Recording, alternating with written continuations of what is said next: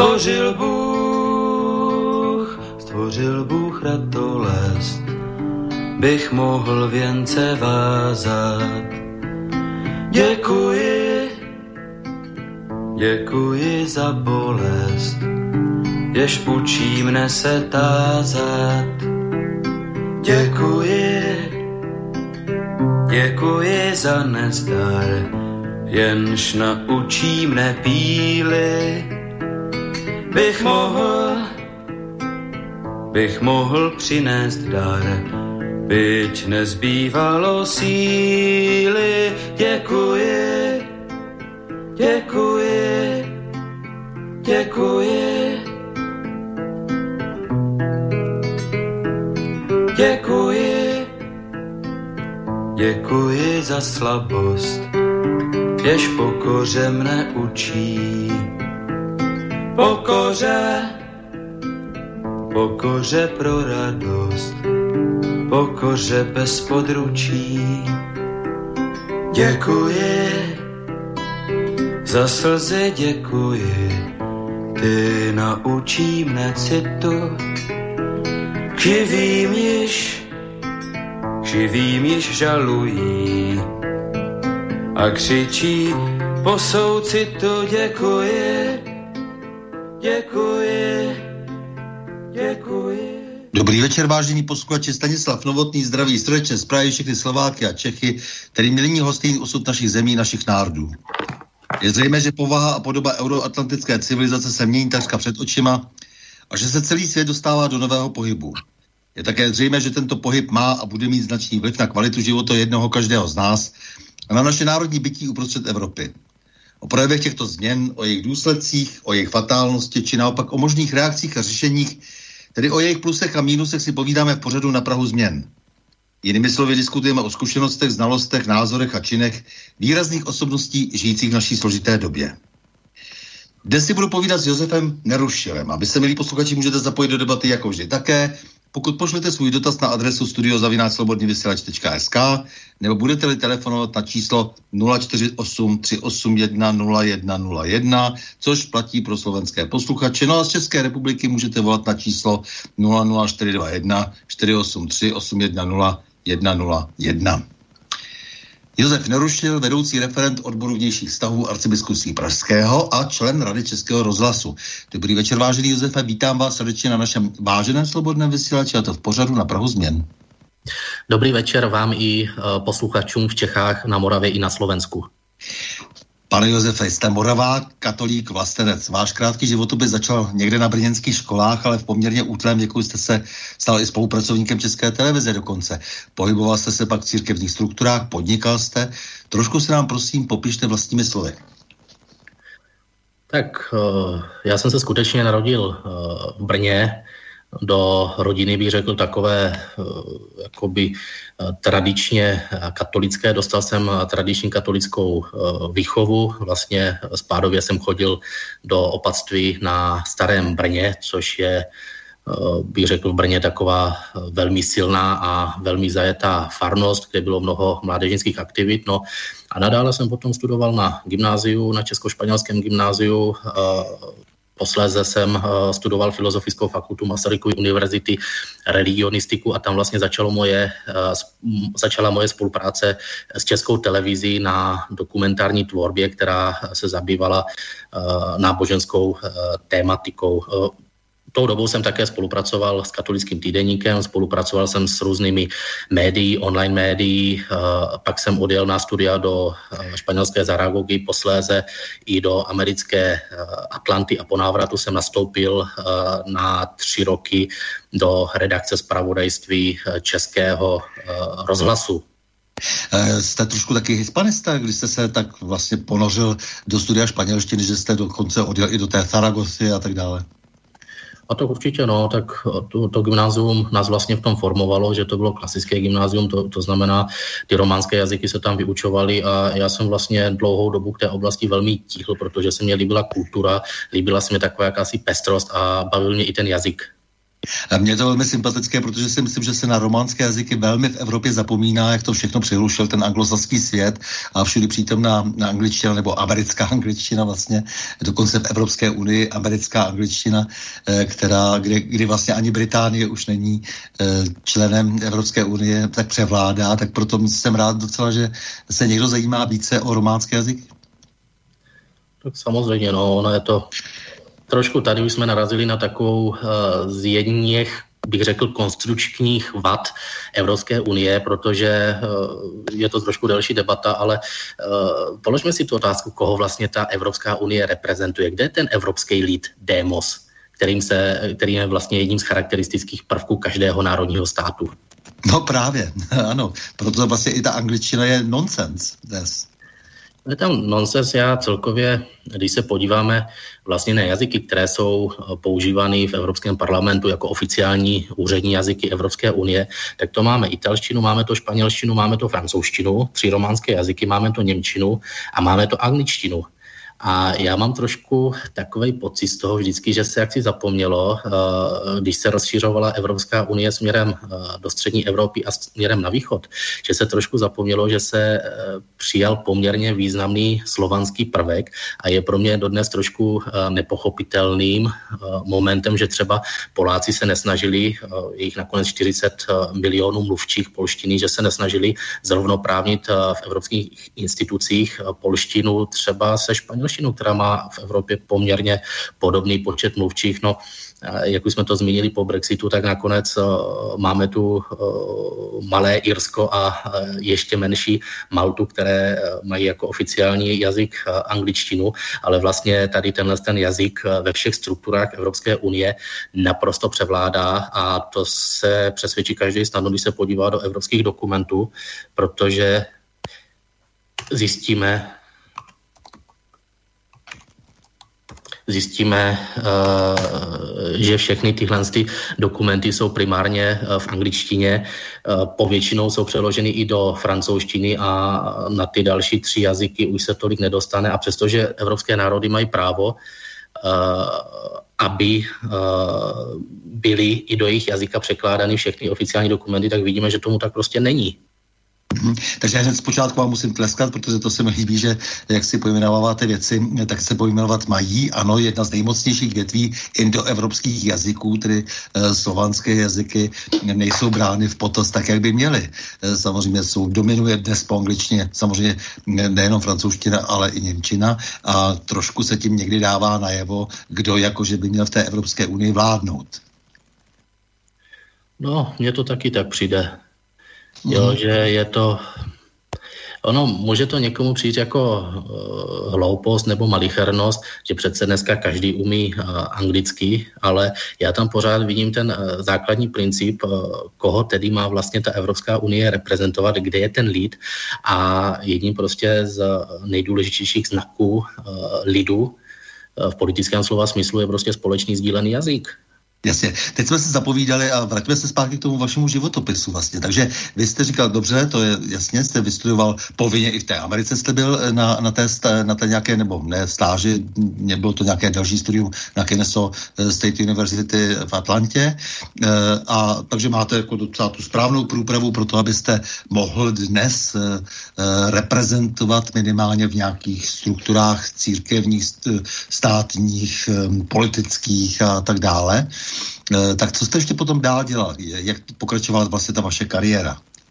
No, já jsem vlastně tři roky pracoval v Českém rozhlasu v několika redakcích uh, radiožurnálu. Poté jsem uh, přešel do analytického oddělení, které mě přišlo uh, zajímavější, ale uh, bylo to v roce 2013, kdy pro mě přišla nabídka od tehdy relativně ještě eh, nového pražského arcibiskupa Dominika Duky, se kterým jsem pracoval eh, několik let zpátky na výrobě několika eh, dokumentů. Znali jsme se a potřeboval posílit komunikační oddělení, aby mu někdo spravoval sociální sítě, webové stránky, aby to taky dělal někdo, kdo trošku má bych řekl, cit eh, pro věc a dokáže se prostě stotožnit eh, s názory kardinála Dominika Duky. Měl tam předtím několik spolupracovníků, se kterými si ale nesedl, protože v té Praze, co si budeme povídat, prostě jsou spíše v té církvi proudy,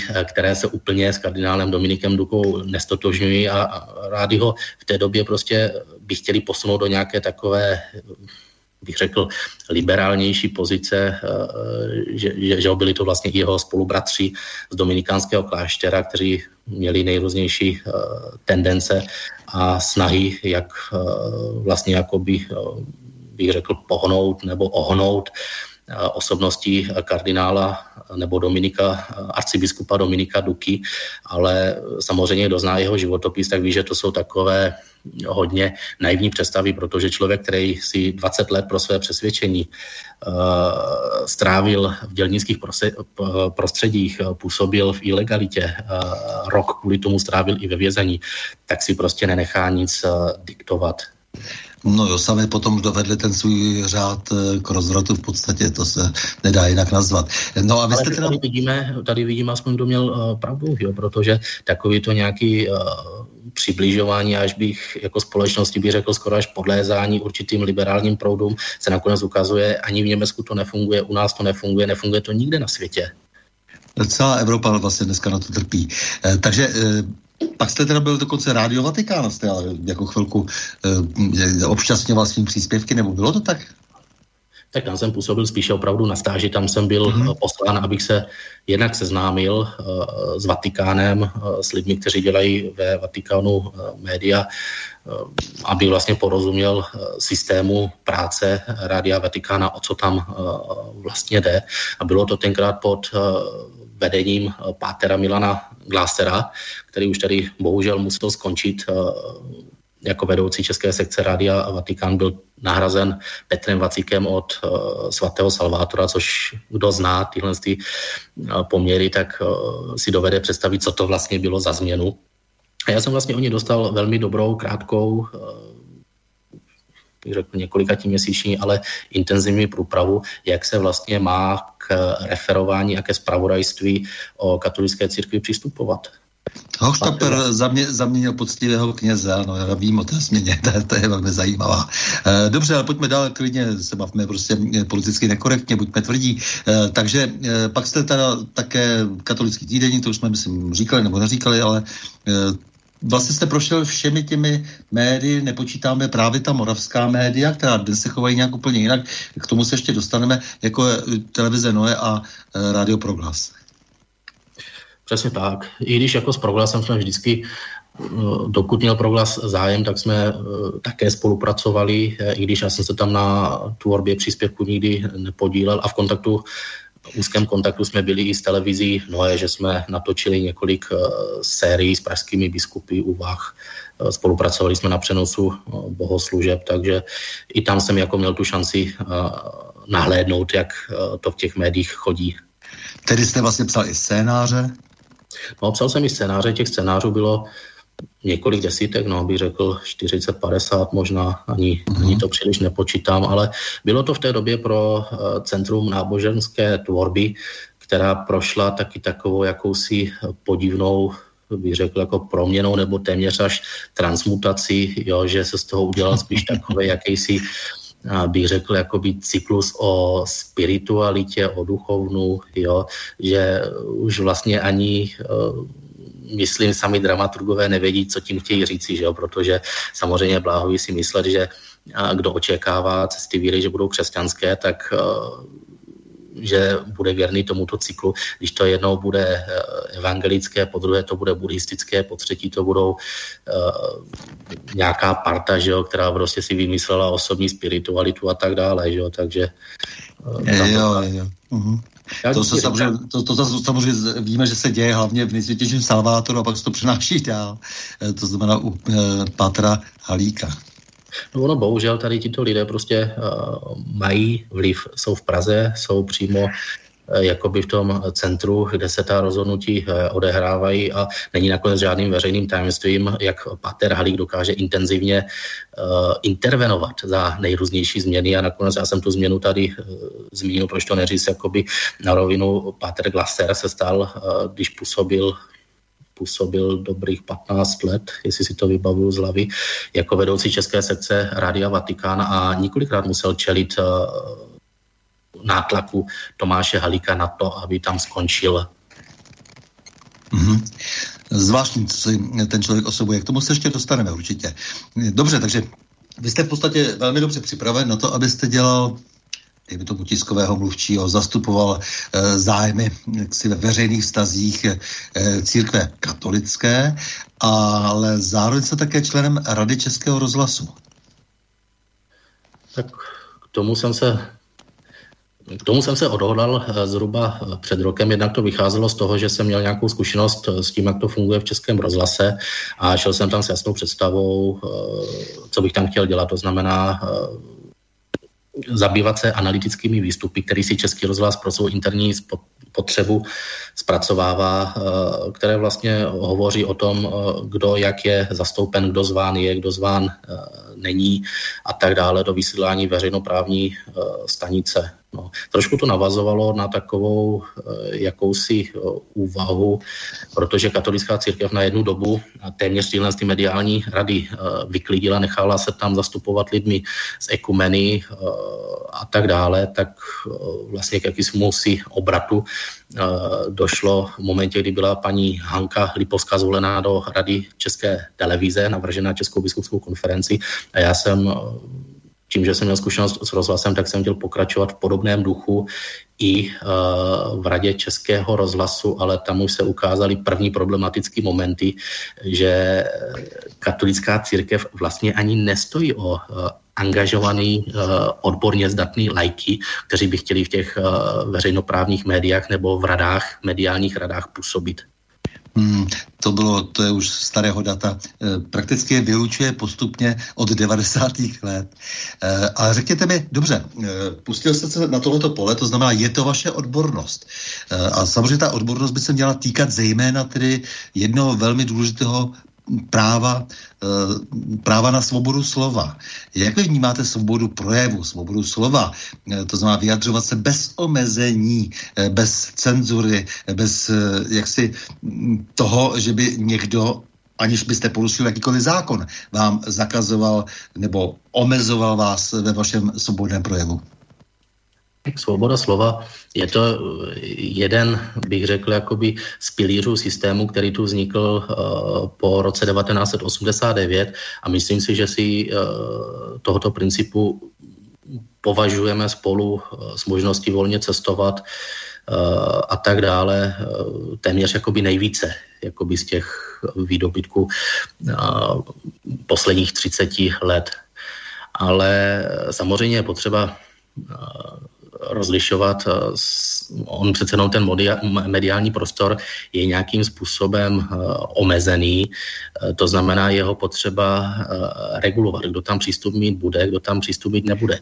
Ale ten problém, který já vnímám posledních No, nakonec ho vnímám od slavné televizní stávky v roce 2000 až v roce 2001 si prostě zprivatizovala určitá skupinka lidí, já tomu říkám mediální kartel, a vlastně jeho principem není, že by zakazovali eh, někomu přístup. Jo, oni prostě ty uh, názory, které tam nechtějí, tak tam ani nepouštějí a na druhou stranu protěžují názory, které jim naopak vyhovují, konvenují. No to je samozřejmě veliký problém, protože když eh, vlastně ten, ten spin doctoring uplatníte, to znamená, že nebudete, eh, nebudete se věnovat informacím, které, a teď jste narazil na veřejnoprávnost, ke které se zase bych rád eh, potom vrátil, jste jaksi povinován, no tak samozřejmě to je cenzura, jako to je cenzura, ale která nemá, nemá omluvy. V případě českého rozhlasu já bych to spíše nazval autocenzurou, jo, protože je to dáno trošku, eh, bych řekl, eh, intelektuálními limity redaktorů a editorů vysílání. Na jedné straně, že se prostě nechtějí zabývat eh, tím, co není mainstreamově nastaveno, ale na druhou stranu je to prostě i nějaká jejich politická preference, oni mají pocit, Eh, že nastavují jakýsi eh, diskurs a eh, vnímají to jako naprosto v pořádku, jo, že hájíme tady nějaké strany, které jsou nám sympatické a musíme je prostě uhájit před vnějším světem, přestože ty strany už jsou mnohdy tak myšlenkově vyprázdněné, že už nemají co nabídnout voličům a ve volbách to potom vidíme. Jo. Ale um... v analytickém oddělení jsme právě zpracovávali takzvané rešerše, Eh, kde jsme stahovali zprávy eh, i z oblasti alternativy. Jo. Tam to opravdu bylo padní komu padní, eh, pokud to byl zdroj nějakého zajímavého myšlení, tak jsme vlastně tohle zhromažďovali dvakrát denně a šlo to potom do jednotlivých redakcí k odpovědným editorům, aby případně z toho mohli něco použít, že přece jenom, když se objevil nějaký problém, tak ta šíře názorů Eh, jo, a to byly klidně i v té době eh, deník referendum, který byl považovaný v té době čistě za nekorektní. Eh, rešeršovali jsme taky pirátské stránky, kde to bylo když si vezmeme dva, 8 let zpátky, tak to byl uh, taky těžký underground, který nikdo nechtěl pustit do vysílání. No, ale svět se posunul, Eh, že jo, za tu dobu a najednou vidíme, že z deníku referendum se stal mainstream, z Pirátu se stal o to větší mainstream, navíc ještě těžce eh, protěžovaný eh, naším mediálním světem, ale hromada těch webů zůstala prostě zapadnutá, redaktoři prostě s nimi odmítají pracovat, jo, protože nevyhovují tomu, co oni by rádi vysílali Jeden čas mě zvali do pořadu pro a proti, když jsme u toho eh, českého rozhlasu a eh, říkali mi, eh, my vás strašně potřebujeme, protože ty vaše menšinové názory jako alternativy, nebo jak to tady vlastně mínili, já si nemyslím, že to byly menšinové názory, myslím si, že to byly bohapusté konstrukce lidí, kteří opravdu postrádali dokonce i rozhled vzdělání, ale tak jsme se nakonec chytli v tom smyslu, že prý mnoho, moc argumentuje, tak to mě docela přišlo mm, absurdní. No, pro a proti.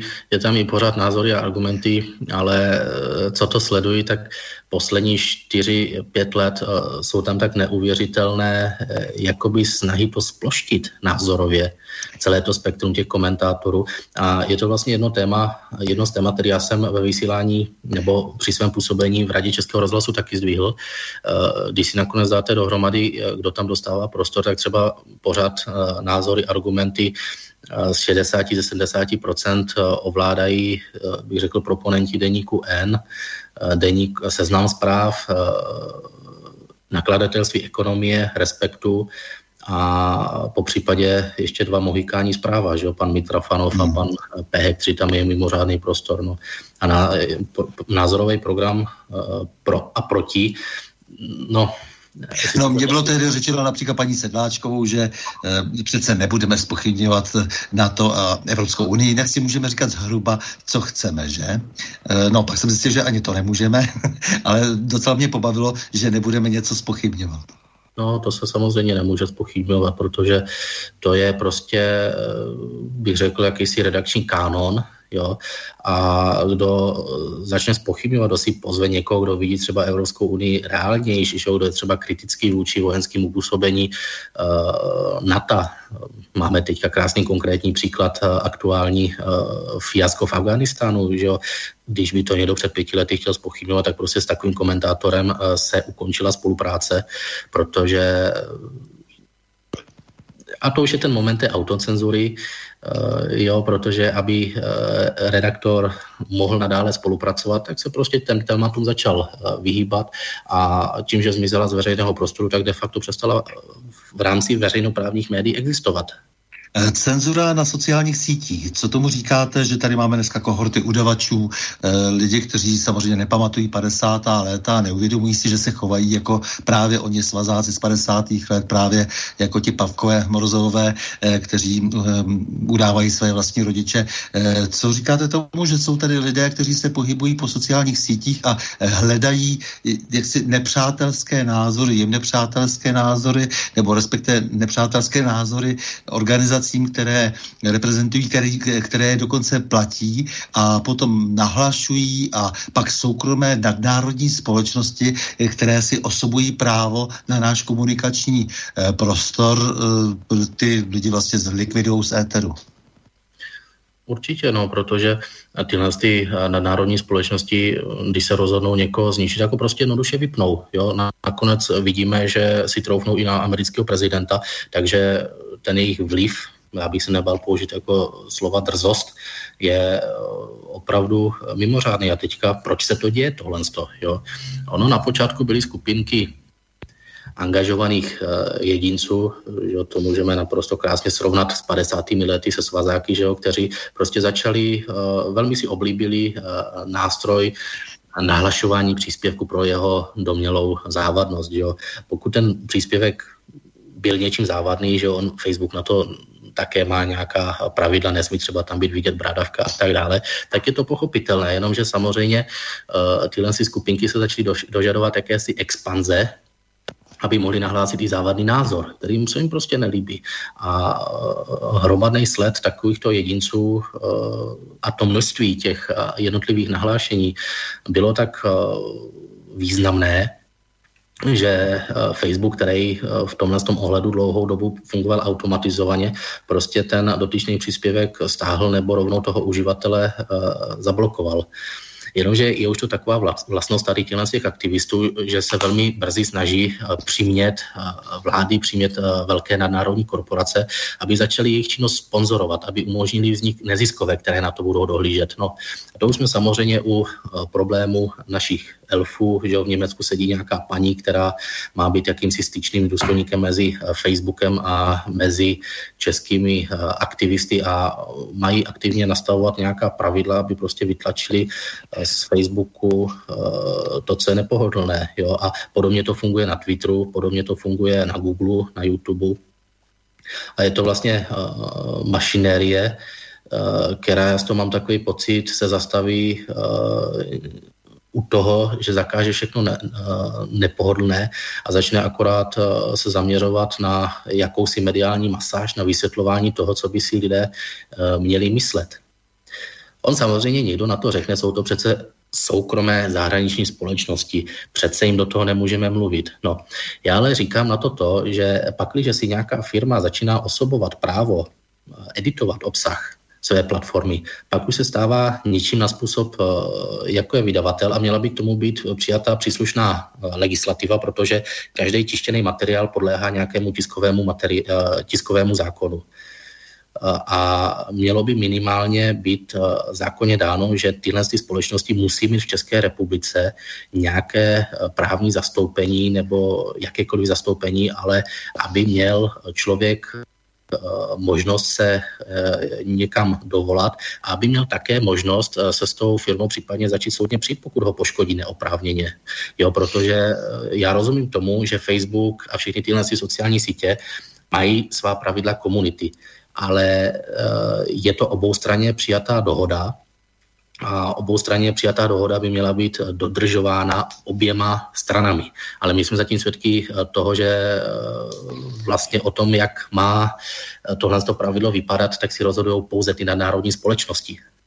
Eh, milý Josefe, tohleto právo samozřejmě nebo povinnost, aby tady měli své zastoupení, dávno v zákoně existuje. Eh, takže celá řada těch věcí, eh, které by se měly vynucovat na těch nadnárodních firmách nebo na nástrojů, tady dávno je. A já bych si velmi představoval, jak si, že, nebo představoval bych si velmi rád, jako, že příští vláda, třeba kdyby vznikla nově a jinak byla uspořádána, takže bude velmi tvrdě vyjednávat s nadnárodními firmami tohoto druhu druhu, aby byli schopni pochopit, že omezují náš komunikační prostor a naruší celý náš politický systém. A jestli se jim to nelíbí, tak mohou táhnout. E, to je můj názor a e, žádné soukromé podnikání tady neplatí. Je to stejně jako se vzdušným prostorem, prostě je to výsostné, e, výsostné vlastně výsostný prostor tohoto státu, ten komunikační prostor v internetu. Takže stát na to má právo. Stát na to určitě má právo a měl by to být i jeho zájem. No měl by to být jeho zájem, protože potřebuje, aby občané mohli svobodně komunikovat, aby realizovali vlastně politický systém, to znamená, aby tady docházelo k výměně názorů právě proto, že každé čtyři roky se chodí k volbám a vybírají se eh, podle eh, těch názorů, pozic a eh, nějakých zásluh se vybírají občané do toho zastupování v politickém prostoru. No, to je uh, další velká podnožina, že jo? protože viděli jsme to nakonec při posledních amerických volbách, uh, jakým způsobem uh, začala do toho společnost Twitter zasahovat, společnost Facebook to stejné. Jo, nakonec i Google se k tomu uh, přidal a jejich jednoznačné stranění demokratickému kandidátovi vůči republikánskému kandidátovi a tehdejšímu prezidentu Donaldu Trumpovi bylo naprosto zjevné. Jo. A je to poměrně komický s tím, když potom někdo křičí o tom, že volby ovlivňovali Rusové, ale nakonec ten, je naprosto otevřeně a nezakrytě ovlivňoval, tak byly tyhle ty velké nadnárodní korporace. A já si myslím, že u nás v současné době dochází k jakési precizaci systému, který má sloužit eh, opět eh, jen a jen k tomu, aby u nás ve volbách eh, vítězily jenom ty strany, které budou přicházet jenom s těmi uh, přijatelnými myšlenkami. Jo? A teď je otázka s přijatelnými myšlenkami pro koho. To si myslím, každý posluchač dovodí, uh, o čem se tady mluví. Takže kdybyste se dostal do politiky, nebál byste se nadnárodních korporací, nebál byste se všech těch Google, Twitterů, Facebooků, YouTubeů a tak dále? No člověk se jich nesmí bát, protože já, já jsem toho názoru, že nad nimi se ani nedá eh, zvítězit. S nimi můžete pouze uhrát remízu, maximálně. To je maximální výsledek. Jo, to znamená, eh, když jsou některé politické strany trošku, a i bych řekl, vedený naivitou, jo, eh, že a je to stejné jako s veřejnoprávními médií.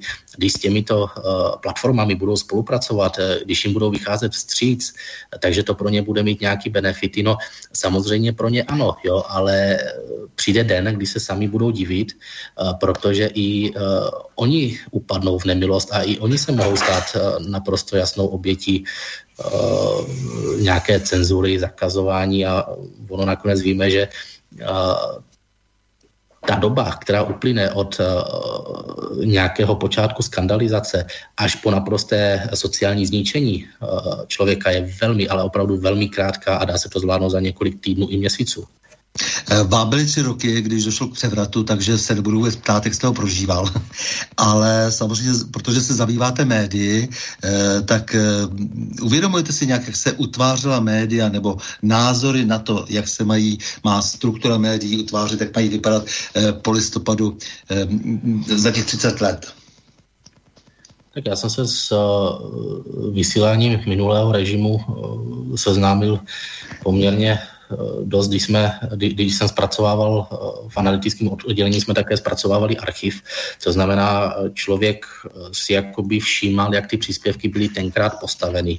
Jo? A jednu věc, to, to říkám každému a to zopakuju každému, když jsme třeba poslouchali zápisník zahraničních zpravodajů, tak přes určité ulitby režimu Eh, to bylo mimořádně nabité informacemi a člověk opravdu se musel velmi dobře eh, orientovat, aby eh, věděl. Bylo to prostě dělané pro náročnějšího posluchače. Kdežto věděl jste, co se děje v Jižní Americe, věděl jste, co se děje v Ázii, byli tam zpravodajové z Afriky, ze Spojených států a tak dále. No, dneska, když si pustíte zápisník zahraničních zpravodajů, tak se dozvíte, že Glasgow proběhla výstava síru například. Jo, tak to je takové, bych řekl, splošťování problematiky mezinárodní politiky na eh, jakýsi takový konzumerský eh, systém. Čím vším to je, že jsme se dostali takhle zaprvé v tom veřejnoprávním e, médiu e, do takového stavu, e, to je jedna věc. A za druhé, e, že jsme si nebyli schopni lépe ten mediální prostor definovat, protože já se ještě vrátím zpátky. Ta otázka původně zněla jinak malinko. E, mě by zajímalo, jestli víte, jakou tady jsme zhruba tak sdíleli, řekl bych plus minus, představu po převratu, po listopadu 89. E, my jsme většinou si říkali, že by bylo dobré aby tady opravdu soutěžila samozřejmě soukromá média, protože samozřejmě všichni měli těch státních médií dost. Jen tak tak vlastně přežila eh, česká eh, televize a český rozhlas, československá, tedy původně televize a československý rozhlas.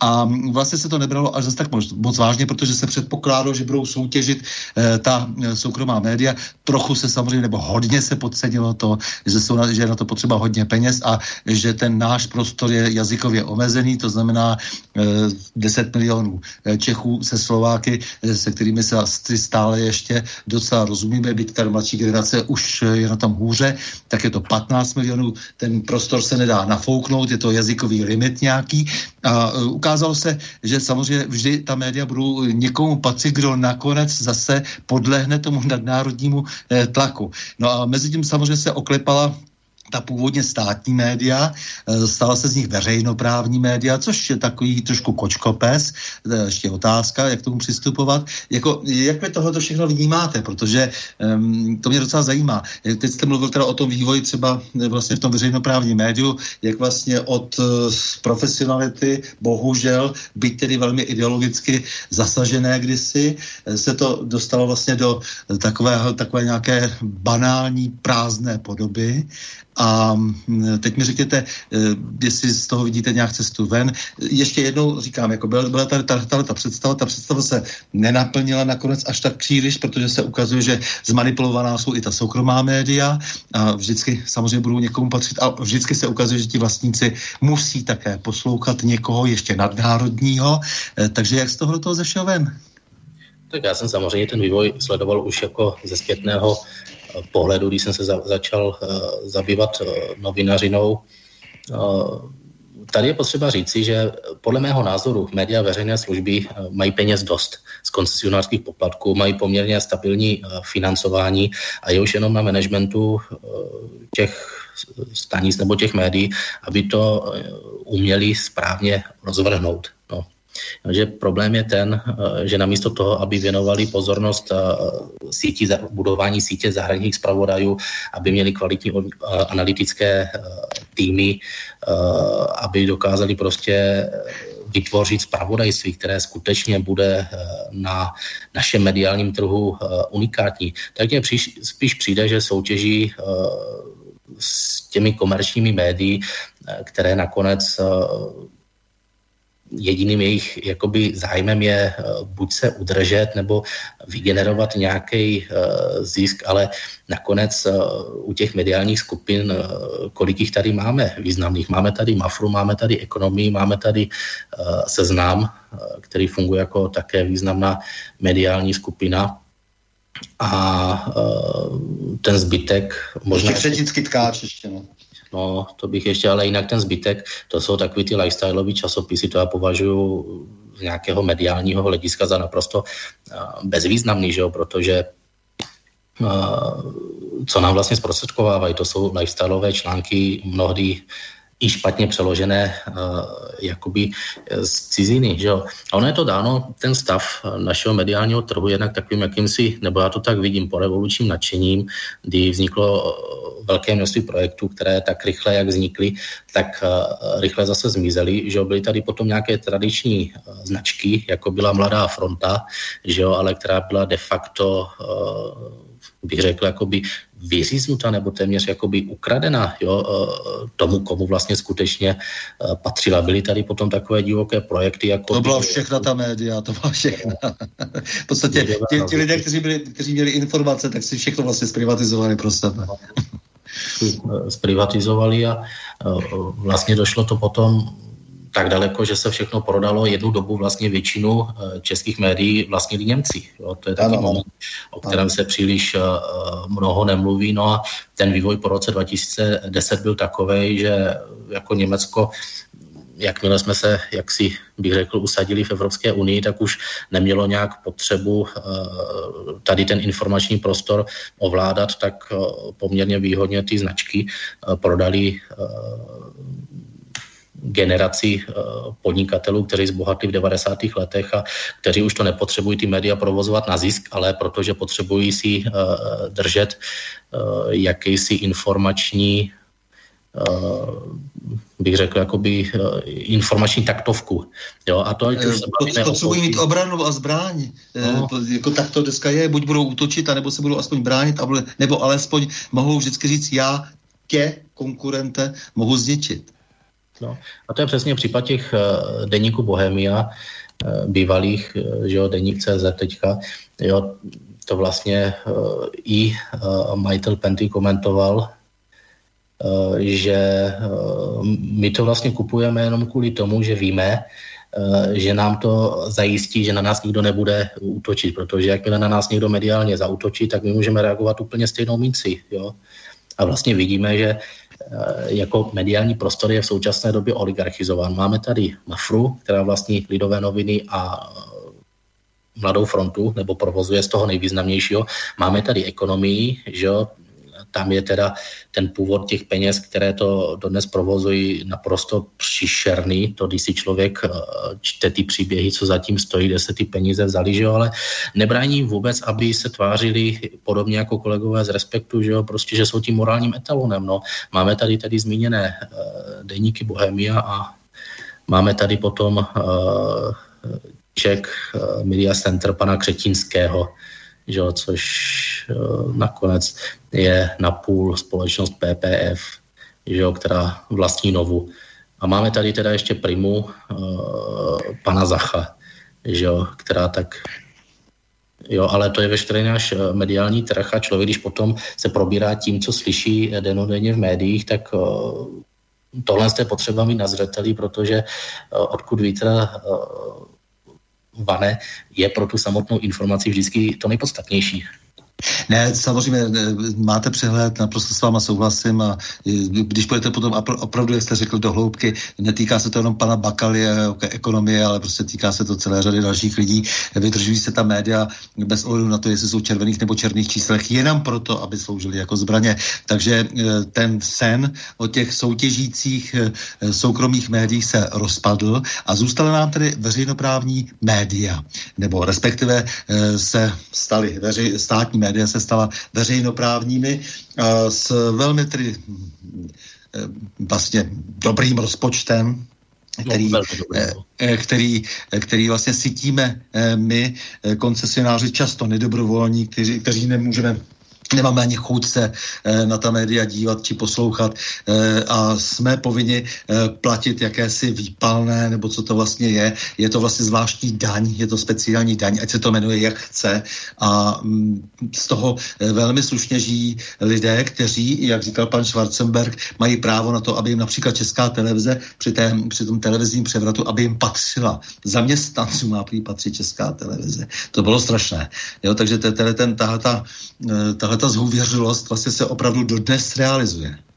Ale tak to byl nakonec uh, příklad i uh, mladé eh, fronty, když byla, jak já jsem to nazval, jakoby vyříznuta z toho původního nakladatelství, tak tam byl jeden ze silných argumentů, že by noviny měly patřit novinářům, které je dělají. Jo.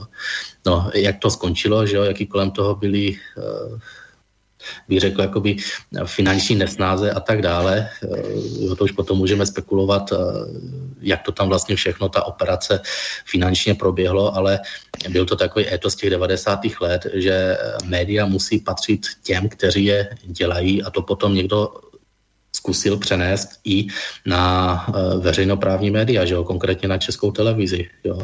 A je to vlastně princip, který se tam de facto prosadil a ono není Eh, žádným velkým tajemstvím, že redakce zpravodajství a publicistiky si dělají naprosto, co chtějí v té české televizi. A je na to krátký i sám eh, její generální ředitel Petr Dvořák. No ale co vy osobně očekáváte od veřejnoprávních médií? Prostě proč veřejnoprávní a proč ne třeba státní? Jak si třeba přeje to Mio Okamura? Eh, proč je rovnou nezrušit? A proč nesnížit televizní rozhlasové poplatky a proč je alespoň znepovinit?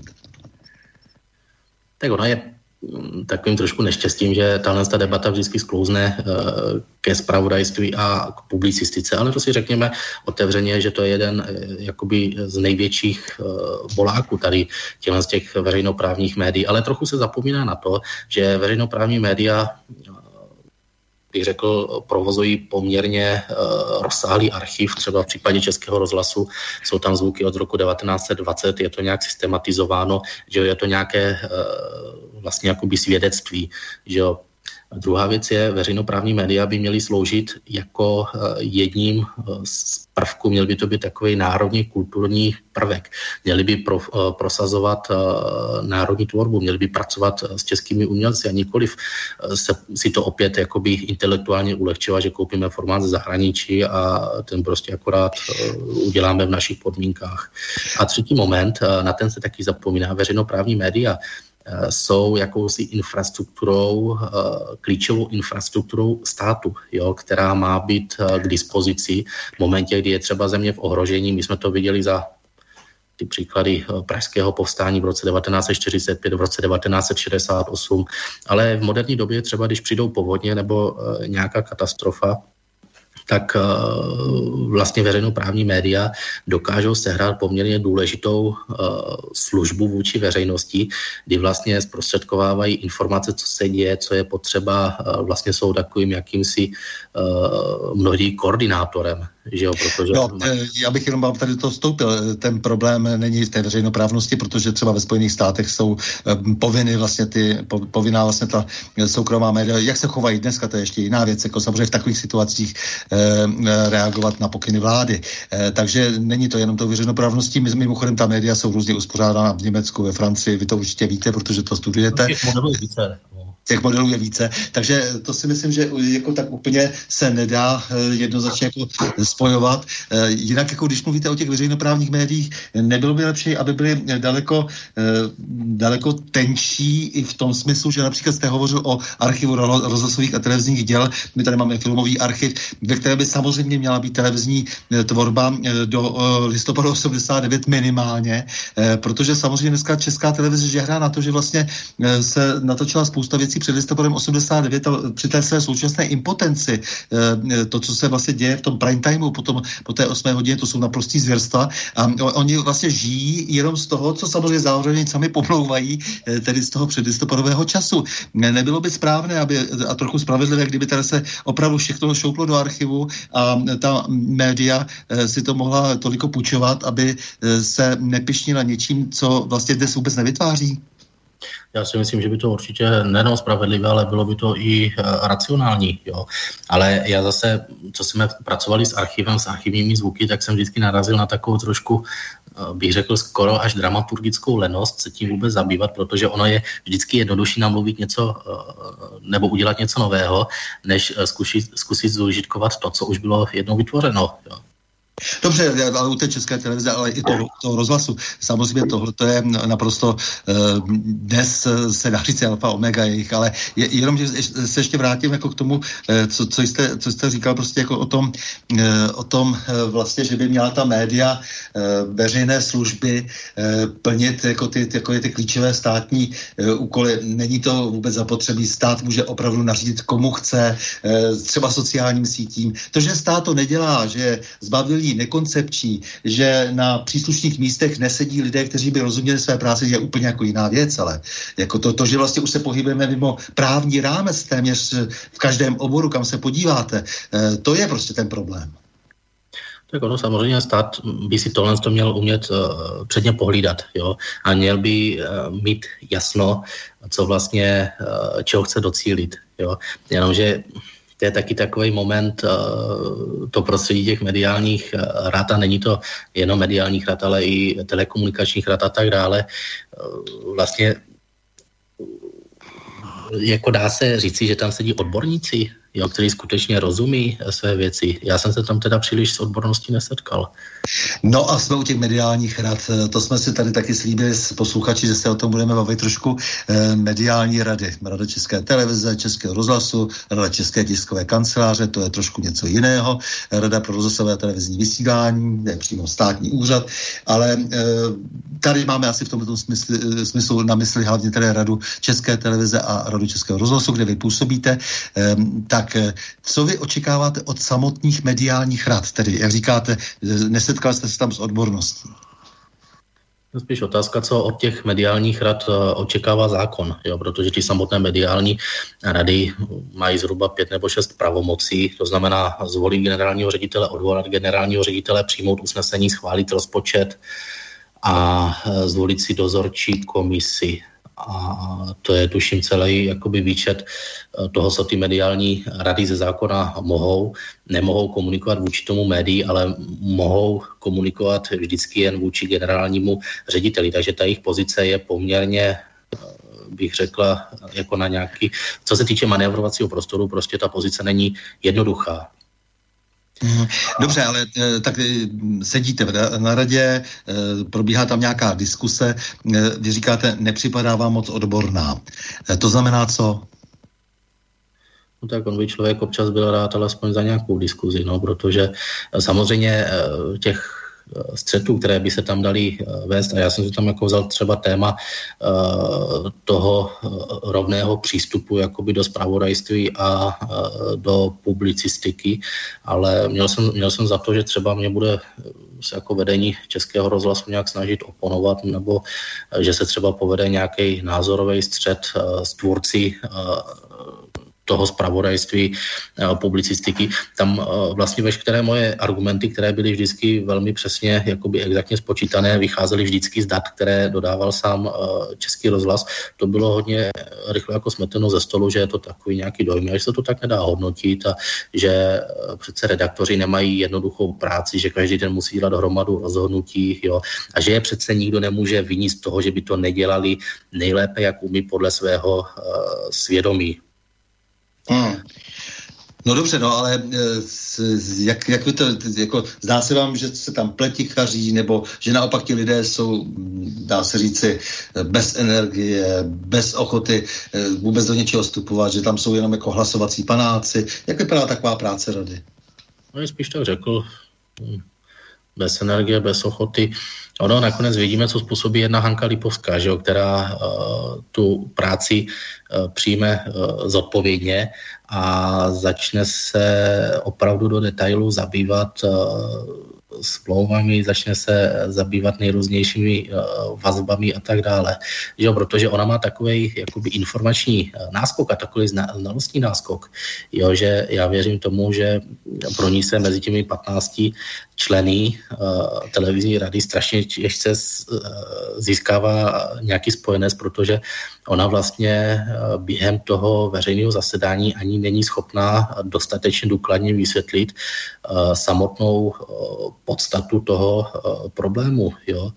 No a samozřejmě máme tady potom druhou stránku mince, že jo, jakmile začne někdo do veřejnoprávních médií šťourat, tak se okamžitě objeví křik. A ono, když se podíváme, co si třeba paní Lipovská musela uh, jakoby zažít, jo, ten mediální hon, to je podle mě naprosto bezprecedentní. Za posledních 30 let, že by byl někdo takhle tak mediálně uh, linčován jo, a jako znevažován, ale přitom já když se ptám jejich kritiku, co teda ona konkrétně udělala špatně, ona prostě vadí a vadí podle mého názoru proto, že ona um, umí píchnout, eh, je prostě pracovitá, věnuje tomu každý den několik uh, hodin, bych řekl třeba i 10 hodin denně a ona prostě umí do toho bolestivého místa píchnout, umí si to vyargumentovat a umí si k tomu zhromáždit uh, dokumenty. Ale aby to mělo smysl, tak takový Hanek Lipovský by v té radě muselo sedět pět, nikoliv uh, jenom jedna. Nezdá se vám, že je to docela ještě složitější právě ta nadnárodní hra, nebo v tomto případě tedy zejména jedné nejmenované zahraniční velmoci, eh, protože ta česká televize se od počátku, nebo postupně se vyvíjela už v 90. letech jako jakási spravodajská agentura cizí mocnosti. Eh, ono, když vám tam vznikne při české televizi eh, epicentrum s Petrou Procházkou a s Jaromírem Štětinou, potom z toho vznikne člověk v tísni a platí se to to z rozpočtu Československé české televize, jak, tak co si mám o tom myslet? Ti lidé potom přijímají jakési, jakási ocenění od Rockefellerovy nadace a Sorosovy nadace a tak dále. No. A nezdá se vám, že to, že to je velmi, že to něčím páchne, že právě to, že ta Hanka Lipovská se e, snaží pochopit, e, co se tam vlastně vůbec děje smluvně, protože tam jsou docela zašmodrchané e, ty, ta, ta, ten rejstřík těch smluv, jako tam je to samozřejmě pod různými označeními kódy, e, velmi obtížně se do toho dostává. A když se tomu začíná blížit, takže začne veliký řev a často lidí, kteří zcela evidentně mají už jak, jak je nám známo eh, z jejich minulosti, velké máslo na hlavě eh, a ti jsou najednou úplně nepříčetní. No, to v jejím případě eh, bývá velmi často, ale ono nakonec tohle to není žádná jakoby, konspirace, protože víme, z čeho vznikl respekt, jo? že to dříve býval informační servis občanského fóra, takže jsou to novináři, kteří nakonec mají ve veřejnoprávních médiích zásadní vliv, jak v českém rozhlase, tak eh, v české televizi. A já věřím tomu, že pořady typu Newsroom nebo pořady typu 168 hodin eh, jsou vlastně jenom jakousi takovou prodlouženou rukou těch, kteří svého času potřebovali organizovat informační servis, že jo? protože ono vydávat časopis Respekt není zas tak uh, levná záležitost. Ono, když to zaplatí koncesionáři uh, ze svých peněz, že jo, tak se to dělá daleko lépe a daleko velkolepější. Že jo? No, a ono to bylo trošku ještě jinak, jakože ono to vznikalo samozřejmě původně, eh, dá se říct, ten základ eh, eh, vznikal před listopadem 89 a Vinohradech a Ivan Lamper a potom samozřejmě Jan Ruml, který vždycky o sobě mluvil jako o novináři, ale nikdy nic nepsal, takže to mě vždycky u toho Honzíka docela překvapovalo, jako, ale tím, že se to navázalo na to ministerstvo vnitra hned v počátcích, tak tím bylo rozhodnuto, že o to Jaroslav Spodlý samozřejmě je živý živým, živým důkazem. A máme tady pak i organizaci Syndikát novinářů, že jo? to je taky další taková prapodivná organizace na českým uh, mediálním, nebo v tom českém mediálním prostředí bych řekl. Ano, samozřejmě, no takhle to už, to už je to, tak přežilé, že on to už nikdo moc ani nerespektuje, pana Černého spolu, myslím. No, dobře, eh, pojďme se posunout dál. Eh, takže ta rada eh, České televize, ta je možná takovým jako nej, největším mementem toho, jak by to mohlo být, nebo jak by to nemělo být, ale jak by to mohlo být, kdyby bylo pět uh, Hanek Lipovských. No přesně tak.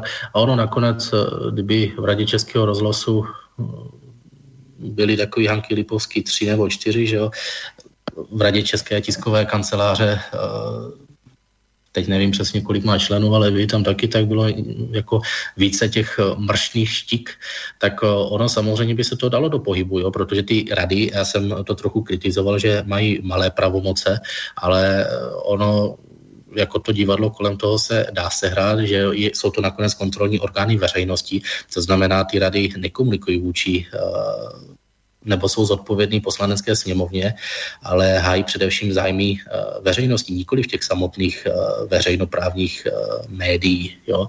To znamená, ono jestli na tu problematiku uh, veřejnoprávních médií podaří natáhnout dostatek pozornosti, tak se potom uh, třeba i podaří otevřít uh, mediální zákony, aby mohly být provedeny příslušné změny, že jo, které tady tohle to prostředí, které je hodně, bych řekl, kalné až jako bahna, bahnaté, jo, dokáží jakoby pročistit nebo vyčistit. No vy máte takové jméno, jako že se nic neděje, to znamená nerušil, ale mně se zdá, že rušíte, že rušíte v té radě Českého rozhlasu, protože někomu vadíte. Tak vadím, no tak vadím tam především redakci zpravodajství, že jo, protože, eh, jak už jsem jako zmínil, oni se mnou ten dialog ani vést nechtějí, protože eh, tam je taková představa, že jejich práci nelze spochybnit, jo. Tam je jeden z dramaturgu. To je taky zajímavý moment, že pan Dudek v Českém rozhlasu má na starosti dramaturgii v podstatě veškeré publicistiky jo, a je to jeden člověk. Jo. A ten mi řekl, že vůbec není potřeba se obávat, že by něco dělal špatně, protože pracoval dlouhou dobu v BBC a má tudíž objektivitu zažranou v krvi. Jo, on má nějakou, nějaké školení, měl ve Spojených státech, to já si pamatuju. E, to má celá řada lidí, taková školeníčka různá. E, bohužel z oboru, které, kde žádné školení ve Spojených státech nepotřebují, jako je třeba státní zastupitelství a tak dále. Celá řada lidí u nás má taková zvláštní školení e, v oborech, ve kterých nej, není potřeba se vyučovat jinde. Tak ona americká ambasáda je v tomto ohledu velmi silá uh, u nás, že jo, a má tam několik školicích, nebo pod samotnou ambasádu se nachází jedna budova, eh, že jo, kde tyhle ty školení probíhají. Já vím, že jsou tam poměrně častými hosty eh, lidovci, že jo, je to ta eh, AMO organizace a tak dále, která to pořádá a jako nakonec vidíme, že mnoho novinářů je tam taky aktivně činných tady v tomhle tom prostředí, jo. A co jich tam je z České televize, co jich chodí, jak si no. do amerického kulturního střediska a tak dále a chodí si v podstatě pro instrukce? No, chodí si pro instrukce, chodí si pro ocenění a s tím zpěté honoráře. je samozřejmě. Jo.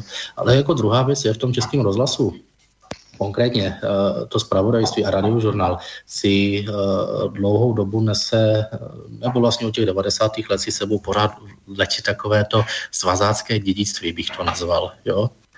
A tam je takovým prototypem že člověka, který tam působí 30-40 let, je pan Pokorný v současné Samozřejmě. Vítel zpravodajství, že jo, ale dobře, no, tak má za sebou nějakou minulost.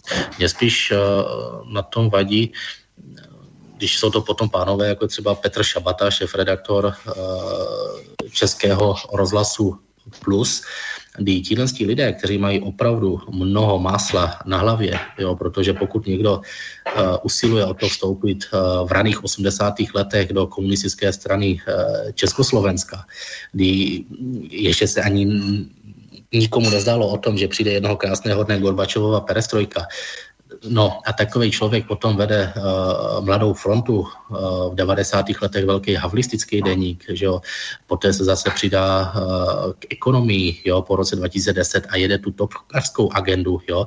A nyní, co by šéf redaktor Českého rozhlasu Plus uh, přeskočí na pirátskou agendu, že jo, a uh, snaží se z toho udělat takovou, bych řekl, jakoby vysílačku LGBT propagandy, že jo, pro unijní stanici uh, a tak dále, no co si o takovém člověku uh, mám myslet z morálního hlediska. kabátu. Jste bystrý muž, eh, to se mi líbí.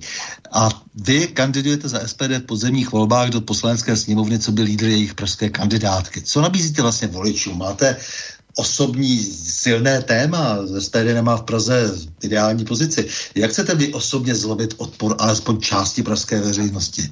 Sdělte nám prosím něco o svých volebních slibech třeba.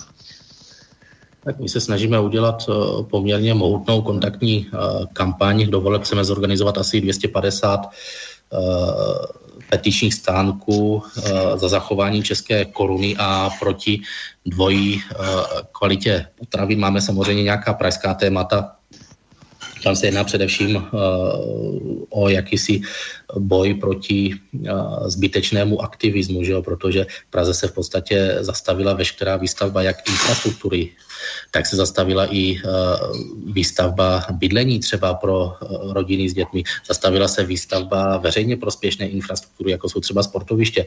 A všechno je to jenom dáno tím, že i kdyby někdo chtěl stavět, tak stavět nemůže, protože neprokouše se před byrok, přes byrokracii a když se prokouše přes byrokracii, tak narazí na aktivisty, kteří nyní mají v Pirátské Praze eh, velmi silné uh, zastání. Jo.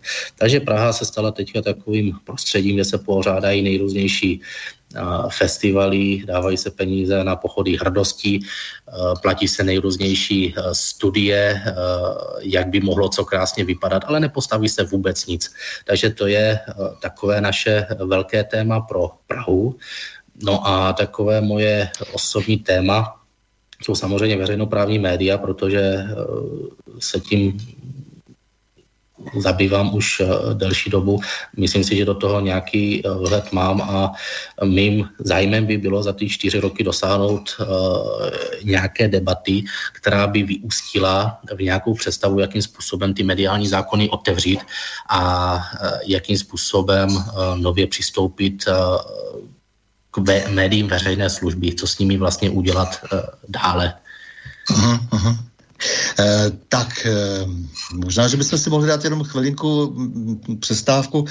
A já jsem si vybral, nevím proč mě to napadlo, že 9. srpna vlastně měl výročí Šostakoviče. Šostakovič je takový představitel vlastně hudební moderny, ale je to, je to úžasná, úžasná hudební figura. A, tak protože když tady musíme mít něco krátkého, tak eh, jsem si vzal valc eh, číslo dvě, eh, jenom proto, že je to samozřejmě melancholická, chmurná hudba, ono se to vzhledem těm vyhlídkám, které jsou často před námi, docela hodí a Šostakovič prožil složitý život, tak jsem si říkal, že možná bude dobré připomenout si ho právě tím valcem, teď, když tedy nedávno měl hm, vlastně výročí. To bude určitě hezké. Ono, když se povídá o českých médiích, tak ono to skutečně jiné než melancholická až chmurné být nemůže. tak a pak budeme pokračovat dál a připravíme si se na situaci v katolické církvi. To se pobavíme oba určitě. tak, se, tak se těším. Borisy, poprosím o Šostakoviče.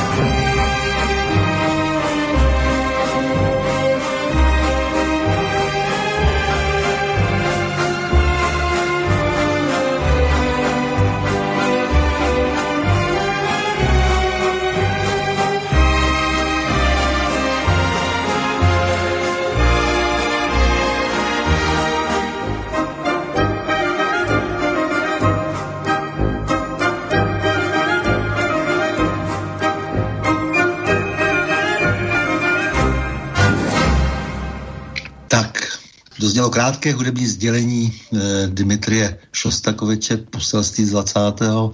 století, e, autora oné slavné leningradské člověka, který měl velké zkušenosti s totalitními režimy všeho druhu. A my sedíme na pravou změn s Josefem Nerušilem. Milý Josefe, podle jakého klíče se dnes vlastně dělí vliv katolické církvy, české i světové, vliv, myslím, věroučný, ideový i mocensko-ekonomický třeba? Tak já bych se odrazil od uh, našeho rybníčku, uh, protože já jsem vlastně vstoupil uh, do toho volebního klání, když probublala ven uh, moje kandidatura, moje nominace za stranu SPD. Výrokem, že je takovým interním tajemstvím, že křesťané už eh, dávno nevolí eh, tradiční politické strany, které se kdysi deklarovali, že hájí křesťanské zájmy, jako jsou lidovci, případně i pozůstatky KDSky v ODSC. A eh, že prostě hledají alternativu a tu alternativu nejčastěji hledají u hnutí Svoboda a přímá demokracie Tomia Okamury. To samozřejmě byl výrok, který rozzuřil určitou část takové té liberální katolické uh, bych řekl, kavárny, která si prostě jednoduše nechce přiznat uh, tu pravdu, že, jo, že uh, vlastně by si taky mohli položit otázku, nakolik třeba německá katolická církev, která má u nás poměrně silný vliv, v dnešní době uh, hájí samotné zájmy křesťanství. Jo, a jsou to takové ty akce, jako jsme viděli určitý manifesty, že chtějí katoličtí kněží oddávat stejnopohlavní páry a tak dále. Takže ta reakce byla poměrně bych řekl, jakoby schematická. Jo, to znamená, uh, vznikla petice, vyjádření, že jo, Tomáš Halík měl potřebu sdělit, že to tak v žádném případě není. Teď měl velkou potřebu zase sdělit, že má velkou radost, že se mu podařilo sjednotit uh, křesťanskou veřejnost, ať už liberální nebo konzervativní vůči uh, extremistům. A to je vlastně takový, bych řekl, jakoby mustr, který velmi krásně dokladuje, oč se vlastně eh, v české katolické církvi v současnosti hraje, eh, oč se jedná, že jo? protože před čtyřmi roky napsal filozof Fuchs do RC Monitoru článek, který vzbudil eh, podobný rozezlení, kde si tak jakoby pozdechl, jaký vlastně, jak jakou míru hájení křesťanských hodnot očekávat od lidovecké strany, která má ve svém vedení člověka židovského, vyznání. A ono nakonec, když se potom podíváme na, tu, na ten samotný výkon té politiky, jo, tak vidíme, že lidovci už skutečně nemají příliš zájem na tom, aby hájili to písmenko K, které mají ve svém názvu. Mm-hmm. No dobře, tak lidovci, lidovci, to ty, ty, ty přece vlastní e, Luděk Sekira v podstatě. Tak v podstatě je to pravda a snaží se uh, svůj vliv uh, znásobit, že má k tomu teďka příležitost, že v blízké době dojde ke změně na svatovojčeském stolci, že kardinál Dominik Duka bude nahrazen někým jiným a je tam velmi silný tlak na to, aby to byl někdo liberální že jo, člověk, který řekne to, co tady bylo, kardinál Duka a tak dále, to jsou prostě staré časy, jsou to ty tmářské časy, teď my uh, chytneme ten svěží uh, německý vítr a budeme se prostě liberalizovat. No lidovci se vždycky lepili na církev, jako je vůbec pořádku, představitelé církve vlastně preferovali tuhle vlastně většině zrazující protičeskou partii. Je to, je to už neúnosné. Já vůbec nevím, proč se to děje celé, protože eh, byli vždycky marginální. Eh, v časech své největší slávy měli třeba 10%, eh, což samozřejmě nebylo k tomu, aby hájili zájmy církve. Církev přece má to úžasné privilegium, má ten luxus bavit se s kýmkoliv od komunistů po ODS, eh, může se bavit eh, s masovými vrahy třeba. To je přece poslání církve. No, ale tak oni by chtěli, aby se církev bavila jenom s některými, s těmi vybranými. Hmm. Samozřejmě. No takže my jsme tady v uplynulých dnech jsme byli opravdu svědky těch nechutných uh, osobních útoků na vás a na slečnu Hanku Lipovskou. Uh, za to, že kandidujete v parlamentních volbách a taky proto, že prý nemáte co pohledávat právě ve výše zmíněných mediálních radách. Kazatel Halík vás s Hankou Lipovskou dosadil na fašizující pravici. To je dost pozoruhodné, že? protože učinil tak vlastně notorický kolaborant, který navazuje na ty nejhorší proudy českého posluhování jakékoliv moci. Že? No, zbabělec a pokrytectví, než prožil vlastně celý svůj život ve lži. Jo. A ten, ten Harry Jelínek Univerzity Karlovy se pouští do hodnocení nějakých orientací círky a protože se prý vymačka církevních měst, že by se zaměřil sám na sebe nebo na kmotra, eh, na komplice kmotra Mrázka Luďka Sekiru, který ho živí. No, ten Luděk Sekira je poměrně zajímavá postava v pozadí katolické církve, protože on samozřejmě ten svůj vliv získal přes lidoveckou stranu a ono to není opět žádným veřejným tajemstvím, kdo stál nebo čí peníze stálí za velkolepým návratem lidovecké strany do poslanecké sněmovny po čtyřleté přestávce v roce 2013. Takže eh, tenhle ten člověk eh, prostě si nadělal své první kontakty a poté, co byly schváleny tzv. církevní restituce nečasovou vládou, tak eh, porozuměl, že to byla sázka na správného koně a snaží se svůj vliv znásobit a nyní se pokouší dostat pod kontrolu církevní miliardy a bylo to před uh, rokem opět uh, v médiích, uh, že se snažil prosadit založení nemovitostního fondu, kam by katolická církev ze zbývajících náhrad, které mají být vyplaceny, vložila postupem času uh, 10 miliard korun. Jo, a to už samozřejmě, jakmile bude mít někdo tak významný církevní majetek pod svou kontrolou, On neříkám, že ho chce ukrást, on za něj se postaví domy, na které nyní uh, nemá prostředky, aby je mohl postavit. Slíbil poměrně pěkné zhodnocení uh, pravidelné, ale samozřejmě, když bude mít tyhle peníze pod kontrolou, tak bude podporovat pouze ty proudy, které on bude chtít a tam už se dostáváme k tomu, co on podporuje nyní. A proč bychom měli věřit člověku, eh, který zaprvé byl jednou z pravých rukou Kmotra Mrázka, to za prvé, deset let jako s ním spolupracoval úzce. Za druhé, je to známý předlistopadový udávač komunista, no. dobře, uh, tak známe spoustu velmi slušných komunistů také, ale on tohle byl opravdu udavač se vším všady, když předsedal eh, před fakultnímu výboru na právnické fakultě a ten člověk vlastně potom se zmocnil nějakých pozemků v Praze, je zadlužený, kam se podívá, a e, pak prostě ta církev ho bere jako osobu, která by snad mohla dostat nějakým slibům. Člověk, který v podstatě sprznil architekturu e, Prahy všude, kde byl, tak e, to jsou, to jsou tak ošklivé stavby, že samozřejmě se budou muset jednoho dne, jednoho dne zbourat. On mu podle mě v katolické církvi příliš nikdo uh, věřit nechce, ale on za sebou má uh, poměrně uh, mocný lobbying politiků, který se, nebo lidí, kteří jsou spjatý nějakým způsobem s lidoveckou stranou. A Eh, vlastně pomalu, ale jistě se mu podaří, daří, dostává se stále hloubějš a hloubějš do struktur katolické eh, církve a on tomu používá jednoduchý prostředek, jsou to peníze, že jo. A víme, že Tomáši Halíkovi jeho peníze vůbec nesmrděli, jo, vysloužil si za to čestný doktorát Oxfordské univerzity, vysloužil si za to uh, Templetonovu cenu, ze které on dělá, ví, co to není, ale nakonec taky se člověk v tom trošku pohybuje v tom prostředí, tak vidí, že spousta eh, kněží a lidí, kteří se tím zabývají, vlastně Templetonova cena, co to je, jo, nemá... Templetonova cena je cena jednoho ze světových tunelářů, eh, kterou se platí lidé, kteří rozvacejí národní kultury a, a, a církve eh, v, po světě, ale zejména tedy je soustředěn na východní Evropu.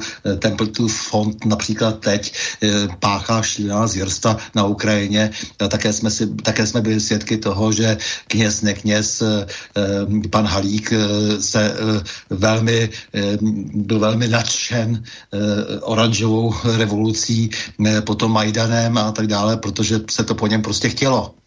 To se po něm uh, jednoduše chce, a jako tenhle ten vliv, on pro určitou část České katolické církve uh, je stále uh, velmi vinnou osobou, že je to takový ten jeho fanklub, uh, který se soustředí kolem svatého nebo nejsvětějšího Salvátora v Praze.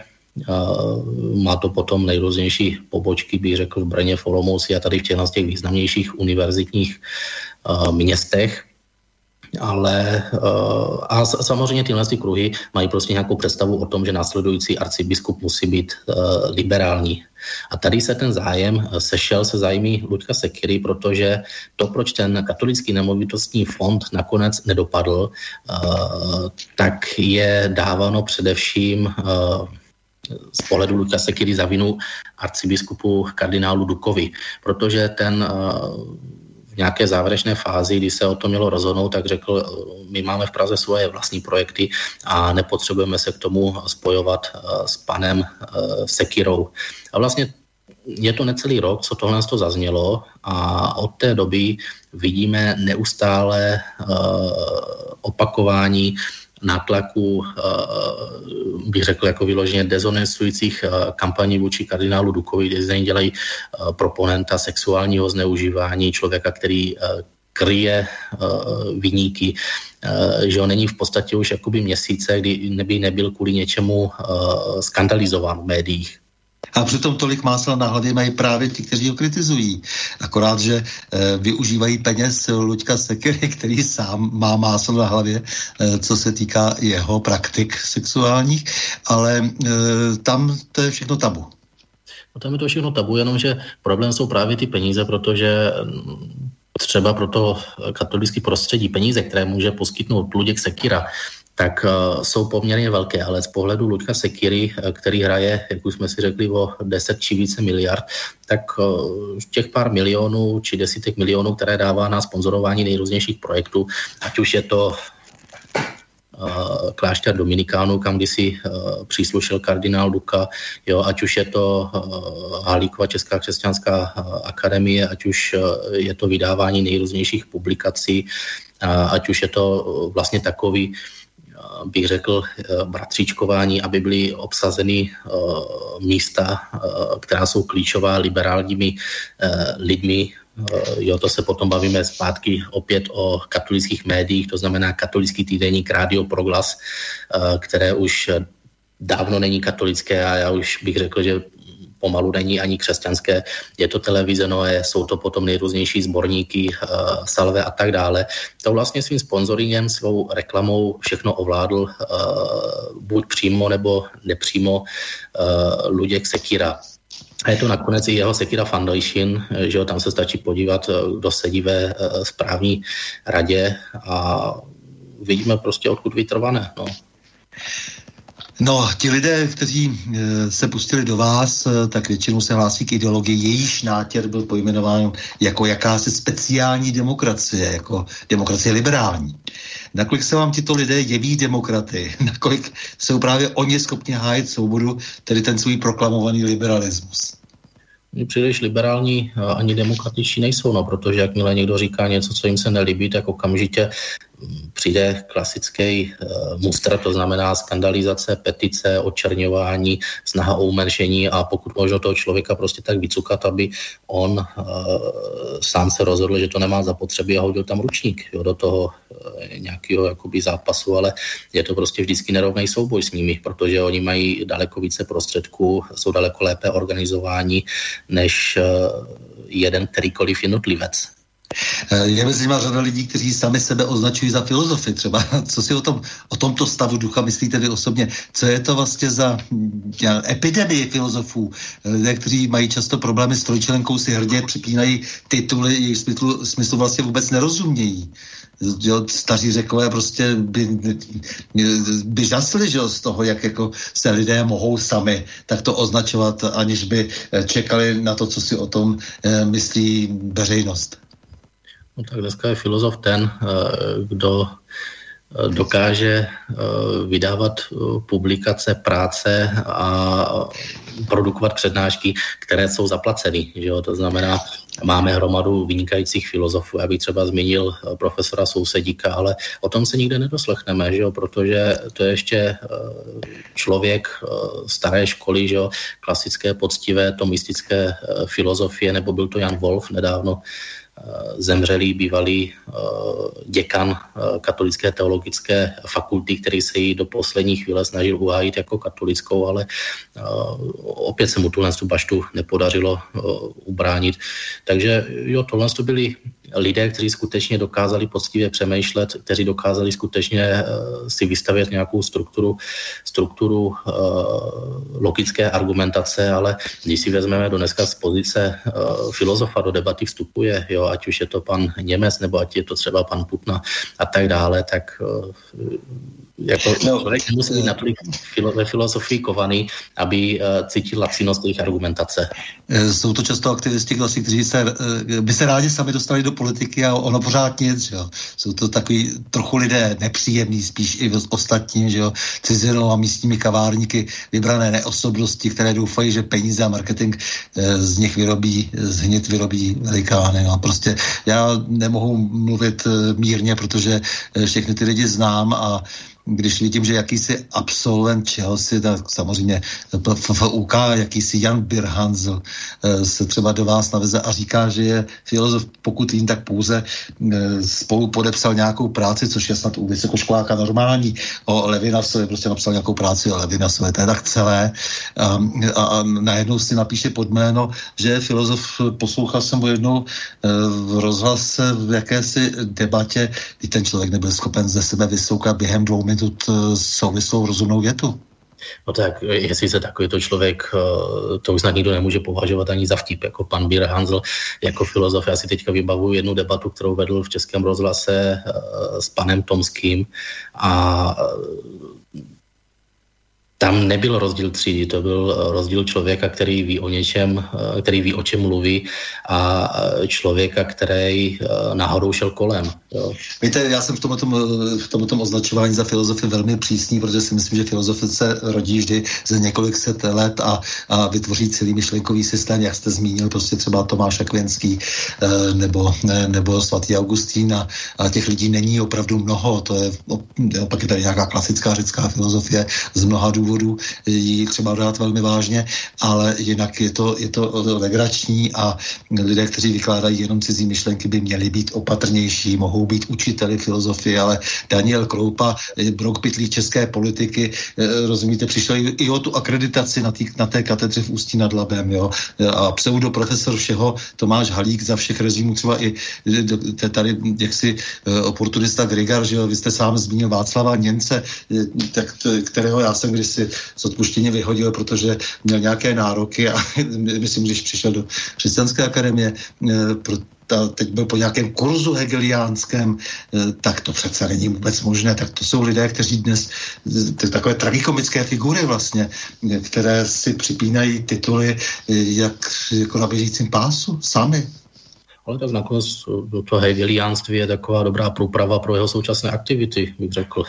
Ale to by nevadilo, když, to, když bude dobře toho Hegla znát, ale, ale když ti lidé v podstatě, já nevím, jenom křičevitě produkují banality a infantilní nějaká politická hodnocení, tak, tak na co si to pak hrajou? Jo, když k ním přidáte tady církevního turistu a um, Pátra Vyklouze Janda Jandurka třeba z toho Fora 24, že protože víme, jakou to mělo celou, celé genezi a tak dále, tak to je fakt povedená společnost. No, to je povedená společnost. No, tak na panu Jandorkovi je spíš zajímavý jiný moment, že jo, protože on sám, který selhal, tak eh, ten vůči komu selhal, tak na to nyní kydá nejvíce špiny. Jo. Je to spíš takový, bych řekl, nějaký komplex vnitřní, že jo, protože uh, nedokáže, uh, nedokáže sám stát tváří v tvář svému vlastnímu selhání.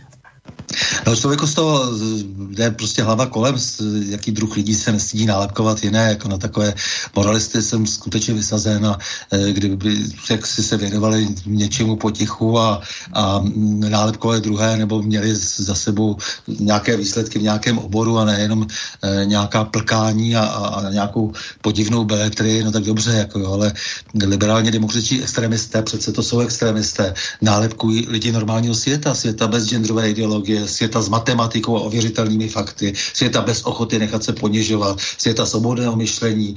No, tihle ti tak trochu fízlové zakažu za, za všech okolností je pořád jenom moralizují. No, moralizují, ale bohužel i jim dopřáváno sluchu. Hmm. No takže řekl bych, že prostě oni vlastně propagují ten skutečný extremismus a jsou to docela profesionální nenávistníci, no.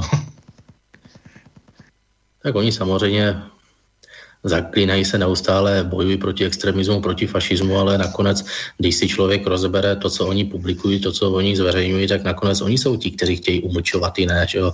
Oni jsou ti, kteří eh, nedokážou snést jiný názor. Že jo? Oni jsou ti, kteří jsou netolerantní vůči jinakosti a tak dále. Tak, přesně tak. A za všech okolností jsou nakonec, eh, a prokázali to v obou režimech, někteří eh, typu, jak si těch lidí, které jsme tady jmenovali, Halík, PH a další, vy jste říkal jako eh, Mitrofanov a tak dále, že jsou, jsou schopní jako chlupatá podnožka pod nohy moci, no. Vždy. No, to je totiž otázka potom, co je vlastně takovým tím hnacím motorem jejich života, jestli je to snaha o nějaký kvalitní prožití, nebo jestli se chtějí jednoduše mít dobře a být vždycky poblíž těch, kteří mají být vlastně ve výsluní moci. No. Je to tak. Eh, co říkáte vlastně té české zahraniční politice, že trošku teď uhnu eh, ve světle dnešních událostí v Afghánistánu, protože to stojí za to rozebrat. Eh, přece tady teď je nastaveno nějaké zrcadlo, zrcadlo systému, zrcadlo západní civilizace, charakteru jejich lídrů a těch samozvaných elit, třeba výsledek odličtění, hloupé a v samotném důsledku protikřesťanské politiky.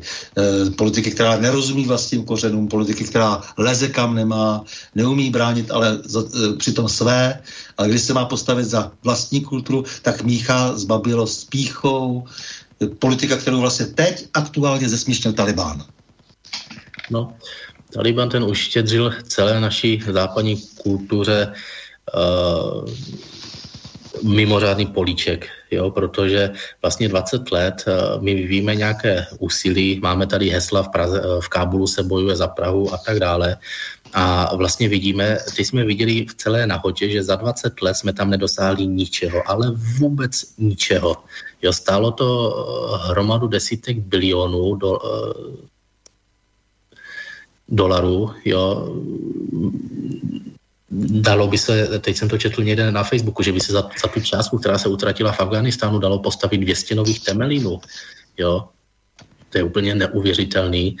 A nejlepší na tom je prostě ten výsledek je nula, nula, nic jo, protože byly nějaké předpoklady, že třeba uh, Afga- uh, Taliban se dokáže zmocnit uh, části území Afganistánu, jo, že to, co se tam budovalo, ty bezpečnostní složky a tak dále, že budou vzdorovat, ale my jsme vlastně byli svědky toho, že oni vůbec neměli zájem tu zemi jakkoliv hájit, prostě vzdali se bez boje, předali zbraně a Taliban po odchodu cizích mocností v podstatě se vrátil na své pozice, kde byl před 20 lety. Eh, vy se zabýváte médii. Reuters před týdnem píše, Rothschildův Reuters, eh, píše, že jaksi do tří měsíců budou, bude Taliban v Kábulu. Eh, Taliban tam je dnes. Říkám to proto, protože všechna naše média opisují Reuters. Já když jsem byl v Damašku s kolegou, kdy jsme tam měli možnost pozorovat, jak se strašně lže, jak lže BBC a Reuters právě, který všem předává ty zaručené a správné informace, že jsme byli na nějakém místě, které mělo být zrušené, zlikvidované, všechno mělo být v plamenech, nic tam nebylo, nic se tam nedělo zrovna v tom místě, zase se to dělo někde jinde. No jak můžeme potom ta média brát vážně? A tady se to bere jako kánon. E, tady prostě každý opisuje, špatně často překládá a ten špatný překlad, který se otiskne v ČTK, e, tak potom všechna další média mainstreamová e, převezmou. Tak jak to potom může vypadat s tou pravdou?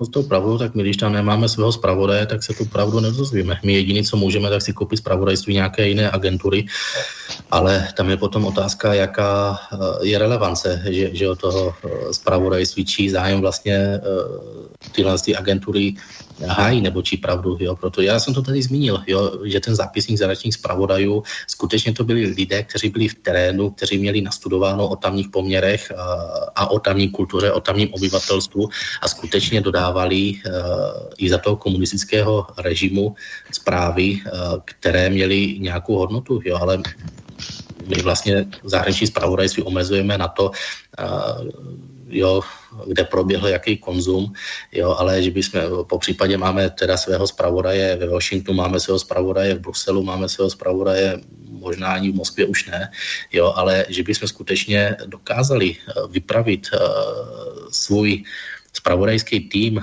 který by dokázal, anebo alespoň, aby si ty média dokázali zjistit eh, informace eh, od lidí, kteří v tom terénu pracují. Já mám takový, takový obavy, že ani naše spravodajské služby neměly o mnoho lepší informace, než jsme měli my z médií z Reuters. Jo. No ne, tak jednou se vypravil nějaký týmek do Libie, ale oni stáli akorát si před hotelem, tam udělali jakýsi stand-up a všechno v podstatě obsahuje z Reuters. Tak co to je za výlety? Jako to je to samé, jako když jezdili na Ukrajinu, které já s okolností docela dost vím o celém slavném Majdanu. A tam vyvíjel Volner, já nevím ještě kdo, někde si tam dal taky jako nějakou, eh, nějaký kýbl na hlavu nebo co a předstíral, že tedy hodně daleko od fronty, eh, že, že tam jako někde autenticky funguje, stejně to potom obsal, tak jako co, co, co, to je, co to je za lidi? Platíme jim vejlety, nebo k čemu je to dobré? No, to je spíš platit výlety a možná tak vytvořit ještě nějaký takový zdání, uh, že ty informace, které uh, od tam ať máme, tak jsou skutečné, protože my si je tam ověřujeme, jo, ale ve skutečnosti tak třeba fungoval Michal Kubal v Afganistánu svého času, že jo, tak je otázka, nakolik on skutečně uh, do toho terénu vyrazil a nakolik uh, fungoval z nějakého hotelu podle toho, co mu řekli kolegové ze zahraničních redakcí, po případě někdo jiný, kdo mu tam uh, zadával úkoly a případě mu dodával informace. No. Já když čtu ty životopisy těch úžasných redaktorů, třeba na Idnesu, tak tam dělenka napíše nějaká, že pozorovala volby ve Francii nebo já nevím, nebo že podávala zprávy o jakési demonstraci někde v západní Evropě. Co to je za zásluhy? No, podávala v ideálním případě, nebo tak, jak to bývá v dnešní uh, jakoby žurnalistice, tak seděla u stolu v Praze. Jo. Ne. Ale mně tohle z toho přijde uh, takový trošku i charakteristicky, protože ti lidé jsou takhle tak formováni už na vysokých školách. Já jsem se vždycky divil uh, mým spolužákům, kteří třeba psali uh, svoje závěrečné práce na Čínu, na Rusko, ale neuměli čínsky, tak o čem chtěli psát, nebo z čeho chtěli čerpat. Já když jsem psal o Jižní Americe, tak alespoň tu španělštinu jsem uměl. A v té Jižní Americe jsem byl. Tady se chlubí lidé znalostí islámu, ale neumějí arabsky. No, to je další věc. Jo, protože u nás vlastně jakoby uh, islámem, když si vezmeme ty odborníky, Ostřanský, uh, Mendel, no, jako to jsou lidi, kteří uh, ve skutečnosti jsou sympatizanti těch náboženství. Jo? To znamená, ty práce, které oni napíšou, tak samozřejmě tak mají vyznít, jo? ale ta samotná podstata islámu, že islám a islamismus to též je, jo, že to nejsou nějaký dvě entity, jedna, která je nepochopená, druhá je pochopená, to je prostě fakt, ale nikdo vám to z těch odborníků nenapíše, protože je otázka, proč, jestli chovají nějakou nenávist vůči eh, své vlastní kultuře, civilizaci, nebo jestli jsou natolik nedovtipní, že jim to eh, nedochází, ale ale to, to bych teď neřešil. Mně jde o to, že jestli chci být odborníkem, tak samozřejmě musím zvládnout všechny reály a jazyk. Nedá se nic dělat. Musím tomu rozumět. Jo, musím studovat, musím rozumět sunitismu, šítismu a tak dále, to je jedno, ale prostě musím, jo, takže nejlépe se naučit ještě persky, ale musím ovládnout tu materii se vším všady se vším všady a být, uh, mít komunikaci uh, s někým, kdo tím uh, žije, že jo? to znamená, chci se zabývat islámem, že jo? tak eh, prostě musím být v kontaktu s několika ti radikálními duchovními, jo? k tomu potřebuju tu znalost uh, arabštiny, případně perštiny, že jo? a potřebuju velmi hluboké znalosti toho, jak ten systém funguje. Nikoliv tak, jak my si ho tady uh, vlastně jako představujeme, že by měl fungovat.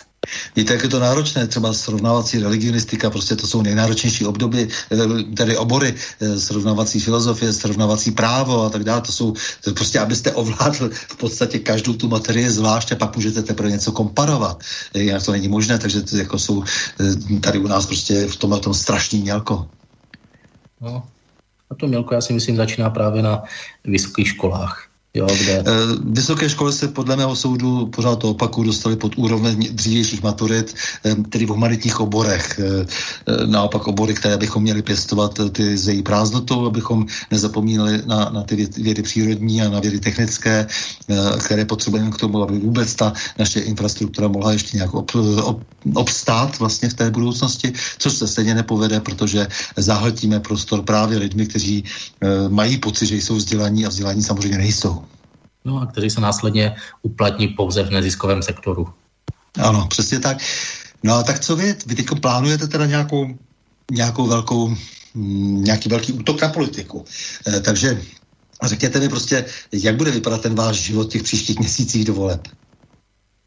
Tak teď to bude takový trošku cirkus, že jo, protože uh, vlastně každý den máme zorganizovaný, nebo organizujeme jeden stánek v Praze, kde rozdáváme naše volební materiály a snažíme se přesvědčit eh, voliče, aby se nebáli volit eh, hnutí SPD, že jo, protože eh, my buď nedostaneme v médiích žádný prostor, nebo jsme tam naopak špinění, jo, jako strana tomu říkají uh, hospodských povalečů a hlupáků a toho venkova a tak dále. A já si myslím, nakonec po volbách v říjnu si toho užijeme zase dostatek, že jo, protože ten výsledek není takový, uh, jaký je tady celé jaro uh, prefabrikovaný, že jo, kdy Piráti měli dostat 30% a koalice za nimi měla dostat 25% a vlastně SPD, hnutí ANO a tak dále mělo úplně vymizet, podobně jako komunistická strana. Jo, takže eh, teď je, to, teď je to takové, bych řekl, intenzivní období, kdy mohu zúročit eh, předchozí léta, kdy jsem dělal eh, něco jiného, zkusit to nabídnout voličům a prostě spolupracovat nebo navázat spolupráci s médií, které jako se s námi nebojí komunikovat nebo chtějí s námi komunikovat a věříme, že to dotáhneme k nějakému hezkému výsledku. No, no ale právě protože těch témat je hodně, tak proto se na to ptám, co budete všechno říkat, protože budete muset reagovat na e, spoustu jiných témat, která jsme ještě vůbec nezmínili. E, například tady vysí ve vzduchu Green Deal, obrovské zadlužení státu, kdy prakticky přicházíme o ten stát, eh, protože to, co se teď děje a úroky a úroky z úroku a tak dále, přitom zároveň prostě je zcela evidentní, že se hroutí finanční systém světový a tak dále a my v tom všem jsme dále prostě zavazováni a zavazováni a hlouběji jsme vtahováni do té superkrize. No tak on to teďka řekl v rozhovoru pro měsíčník eh, my, eh, poměrně trefně eh, prezident Václav Klaus, který řekl, že 12-13% strana nic neřeší, že strana může něco začít řešit a mít nějakou autoritu a relevanci, pokud má volební výsledek 20% a výše. Takže my jako dlouhodobě vnutí SPD tady tenhle ten cíl, tu vizi máme, ale v současné době se prostě musíme přenést eh, přes eh, aktuální situaci, že jo, která nám příliš uh, nepřeje a ve volbách se snažíme uh, uhrát pokud možno ten uh, nejlepší možný výsledek, no což já si osobně myslím, že to může být tak v rozmezí 11 až 13, 14% Dobře, ale ty názory musíte hlásat ze střech. Teď nějaké názory máte, takže já jsem se ptal právě na tu, třeba na tu energetiku, to mě velmi zajímá. Před chvilkou jste říkal, že bychom mohli postavit 200 temelínů se stoupencem jádra, Přesně tak, no. Tak eh, my jako samozřejmě eh, jsme strana, já bych řekl, eh, velmi eurorealistická, to znamená, že jsme velmi opatrní k jakémukoliv nápadu, který přijde z Bruselu. A co si budeme říkat, většina těch nápadů nyní chodí z Bruselu, ať už je to propagace LGBT ideologie, ať už je to propagace Green Dealu, což je jako trošku jiná forma, poroučíme větru deští, že jo, ať je to nucení elektromobility tam, kde to nemá Eh, jakoby žádného valného smyslu a to mluvím především o českém venkovu, že jo, který může prostě ta elektromobilita nebo nucené prosazování elektromobility v podstatě zničit, jo, ať už jsou to eh, naše eh, spojenecké závazky v rámci mezinárodního systému. Jo, tam bychom také byli rádi, kdyby se přistupovalo trošku racionálnější a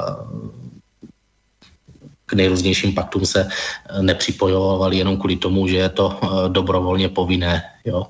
Ale je samozřejmě, my máme jeden velký handicap, eh, že hnutí SPD je stále nová strana, dostáváme daleko méně financí ze strany státu, než dostávají jiné zaběhnuté strany. Ani nemáme za sebou takové ty kvotry, které ty peníze dodávají když je potřeba a trošku na to, že hráme, protože ne všechny oblasti jsou dostatečně uh, propracovány toho našeho uh, programu. Mnohdy se spíše jenom uh, jakoby nadhodí taková indicie, že z povahy našeho hnutí vychází, že třeba Green Deal s ním nesouhlasíme, ale nějakou precizní argumentaci, jak k tomu tedy přistupovat, si myslím, jako rozpracovanou nemáme. Mhm. No, je to chyba, protože eh, je to naprosto zásadní téma, eh, jelikož je tak ujeté, eh, že je třeba opravdu na všech úrovních opakovat prostě proč, a to je několik čísel, která se, myslím, hravě všichni naučíte, proč není možná právě ta elektromobilita, proč je to celé nesmysl, proč není možné, aby v Německu se teď vybudovala na, každém, na každém 60. kilometru elektrická dobíjecí stanice a zároveň se snížil eh, automobilů eh, na 14 milionů, asi tuším z 55 nebo ze 40 milionů. Eh, a proč to bude znamenat samozřejmě velké schudnutí společnosti? Proč to bude znamenat privilegování právě těch všech hlasatelů, kteří budou ještě chvilku v ochraně, ale proč potom nakonec i oni dopadnou špatně, tak jako dopadli, dopadli špatně teď všichni ti zráci vlastního národa v Afganistánu?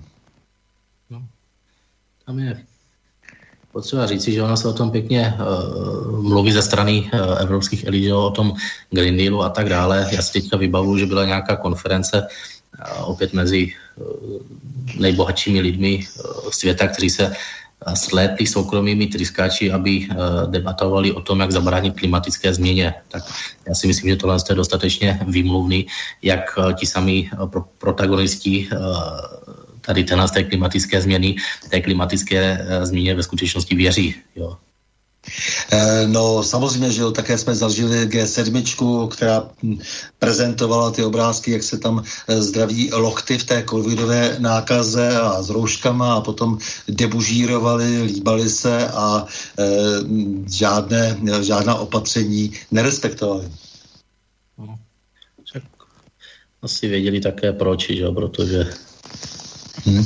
Takže to těch pokrytectví je strašně moc, ale vy musíte na to mít opravdu jako tvrdý názor, to znamená i k těm covidovým opatřením, protože covidová opatření likvidují malé a střední podnikání, prakticky likvidují zcela už ty, ty, ty poslední zbytky podnikání, eh, které tady zůstaly, jelikož jak si se všechno tvrdě monopolizuje a všechno začínají ovládat opravdu nadnárodní struktury.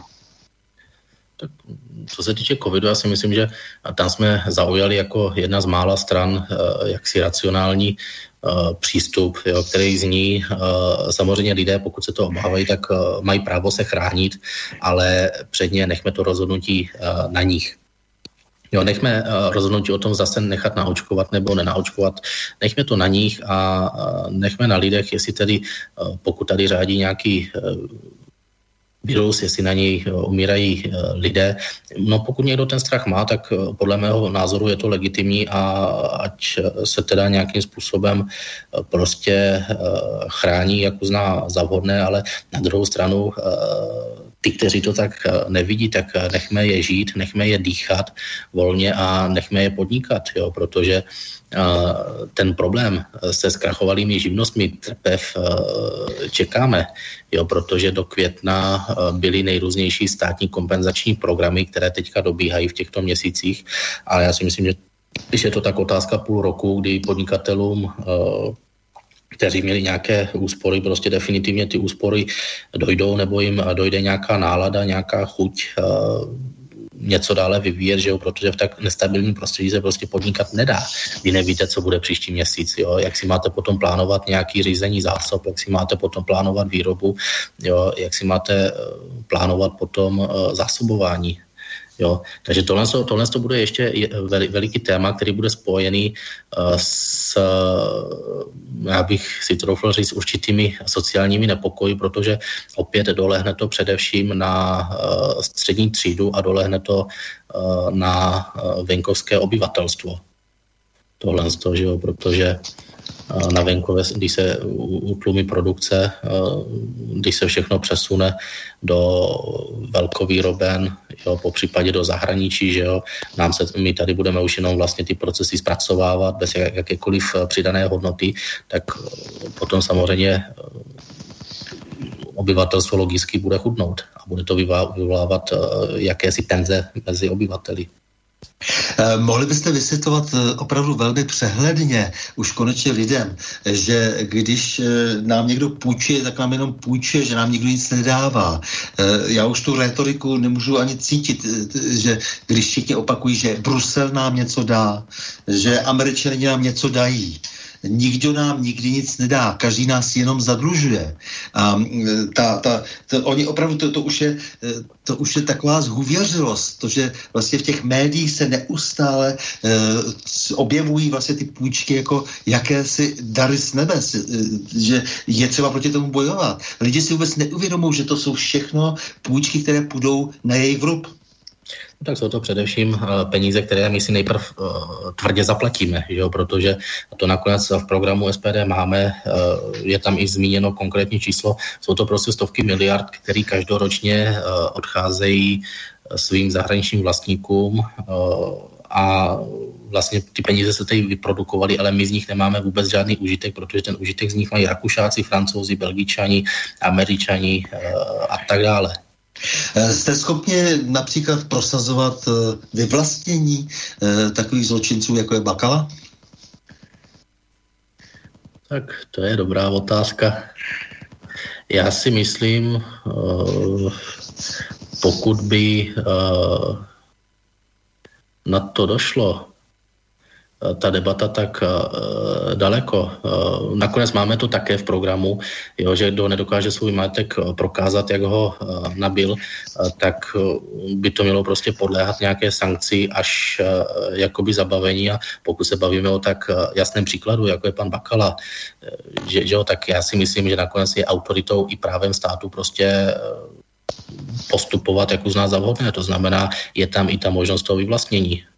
Ale ten stát nebyl doposud eh, při všech existujících instrumentech, nebyl doposud schopen se s tím případem vypořádat, přestože eh, všichni víme, vidíme to příjemné přenosu, že ten člověk se dopustil obrovského množství trestných činů a navíc, eh, navíc ovlivňuje klidně a veselé dál ze Švýcarska skrz své mediální poskoky naší politickou scénu. Tak to nejenom přes mediální poskoky, ale to není žádným tajemstvím, že pan Bakala sponzoruje politické strany. Jo, sponzoroval Topku, sponzoroval ODS, sponzoroval Lidovce, tak e, samozřejmě, že e, nebude žádná z těchto stran vůči němu vystupovat, protože je to jejich lebodárce. Hmm. Mě to zajímá proto, protože se samozřejmě s těmi instituty typu vyvlastnění, zestátnění, znárodnění a tak dále vůbec nepracuje, ale to jsou legitimní věci. My jsme samozřejmě po tom e, listopadu všichni byli alergičtí na znárodňování, ale nicméně e, to, co se pak stalo vlastně v těch 90. letech, ten způsob, jakým se zprivatizovalo, jakým, jakým vlastně vlastníci informací získali majetky, aniž by k tomu byli jakkoliv způsobí a dál je hned přeprodali právě těm nadnárodním monstrům, eh, což byl v podstatě ten proces, který eh, byl eh, chtěn, chtěný jaksi na obou stranách západu i východu, tak teď jako je třeba možná se pokusit přece jenom alespoň o nějakou malou korekci. Ta korekce by určitě byla záhodná. Nakonec ve Spojených státech když už je to náš vzor uh, po finanční krizi v roce 2008, určitá forma uh, jakoby transferu od soukromých společností uh, do státního vlastnictví také proběhla. Jo, a nikdo se nad tím nepozastavoval. Mezinárodní struktury. Pojďme začít od toho. Rozumíte nějak jako pojmu středoevropan? Cítíte se jako středoevropan, který se neustále žongluje západ, východ, my patříme na západ, co to je západ a tak dále. Pojďme si to trošku definovat. Ono, když mi někdo řekne, že patřím na východ, tak já, já, jsem, já jsem na toto dělení alergický, že jo, protože nakonec Rakousko je východnější položeno než eh, naše země.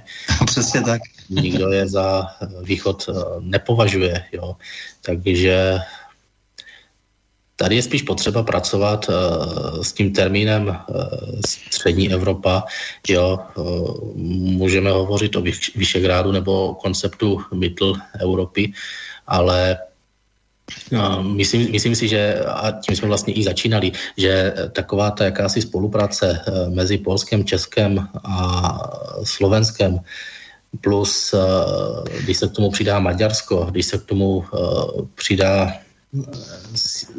bych jako akceptoval tý, eh, to Rakousko, když by se tahle spolupráce potom posouvala eh, směrem eh, na Balkán, tak to dává jakousi logiku, jo, protože ten rozdíl mezi jednotlivými evropskými regiony, ať už se tedy bavíme o Jižní Evropě, Portugalsko, Španělsko, Itálie, Řecko, ať už se bavíme potom o uh, Německu, o Francii, o Velké Británii. Německo s Francií teďka jede v tandemu, že jo, tam je to trošku jiný příklad, ale vidíme, že prostě do toho tandemu nevzali Velkou Británii a Velká Británie se nakonec rozhodla odejít, jo.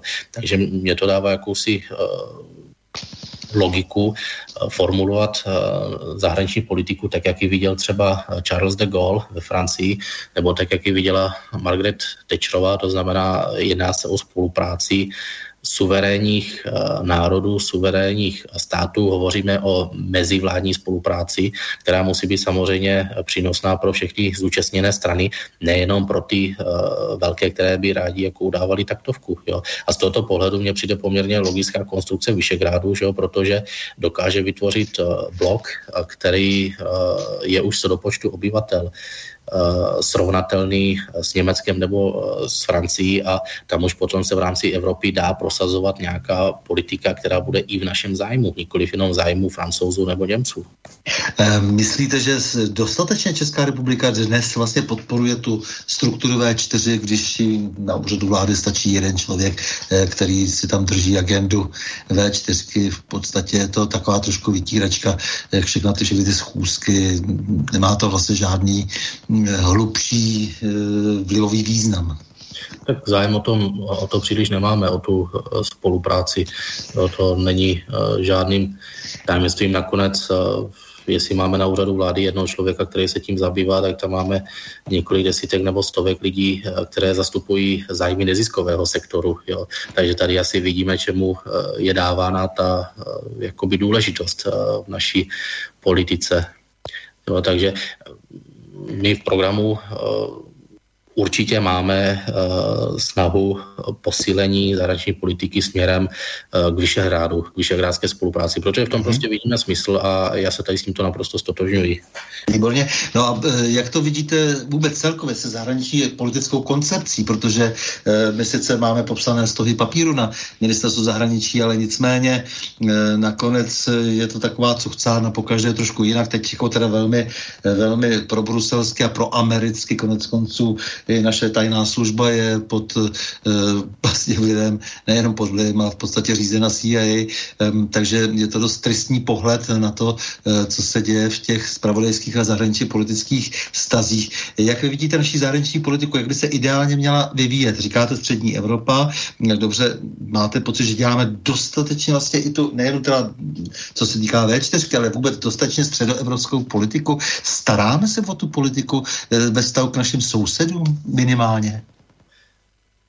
No, když se podíváme na koncepci naší zahraniční politiky, tak tam je asi nejlepší přirovnání, že pravá ruka neví, co dělá levá, protože máme něco napsáno v ústavě.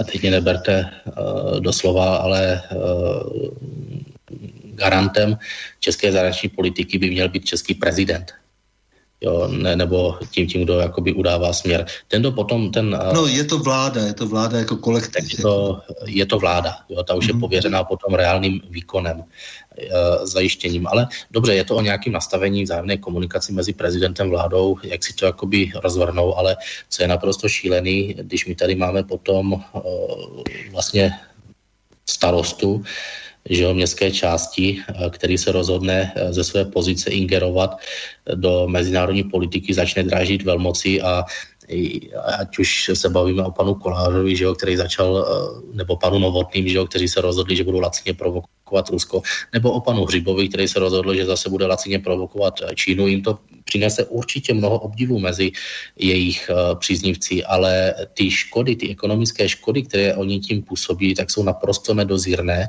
a v Praze to opět uh, vidí běžní podnikatelé, živnostníci, lidé, kteří žijí z cestovního ruchu, protože uh, najednou zmizeli ruští a čínští turisté.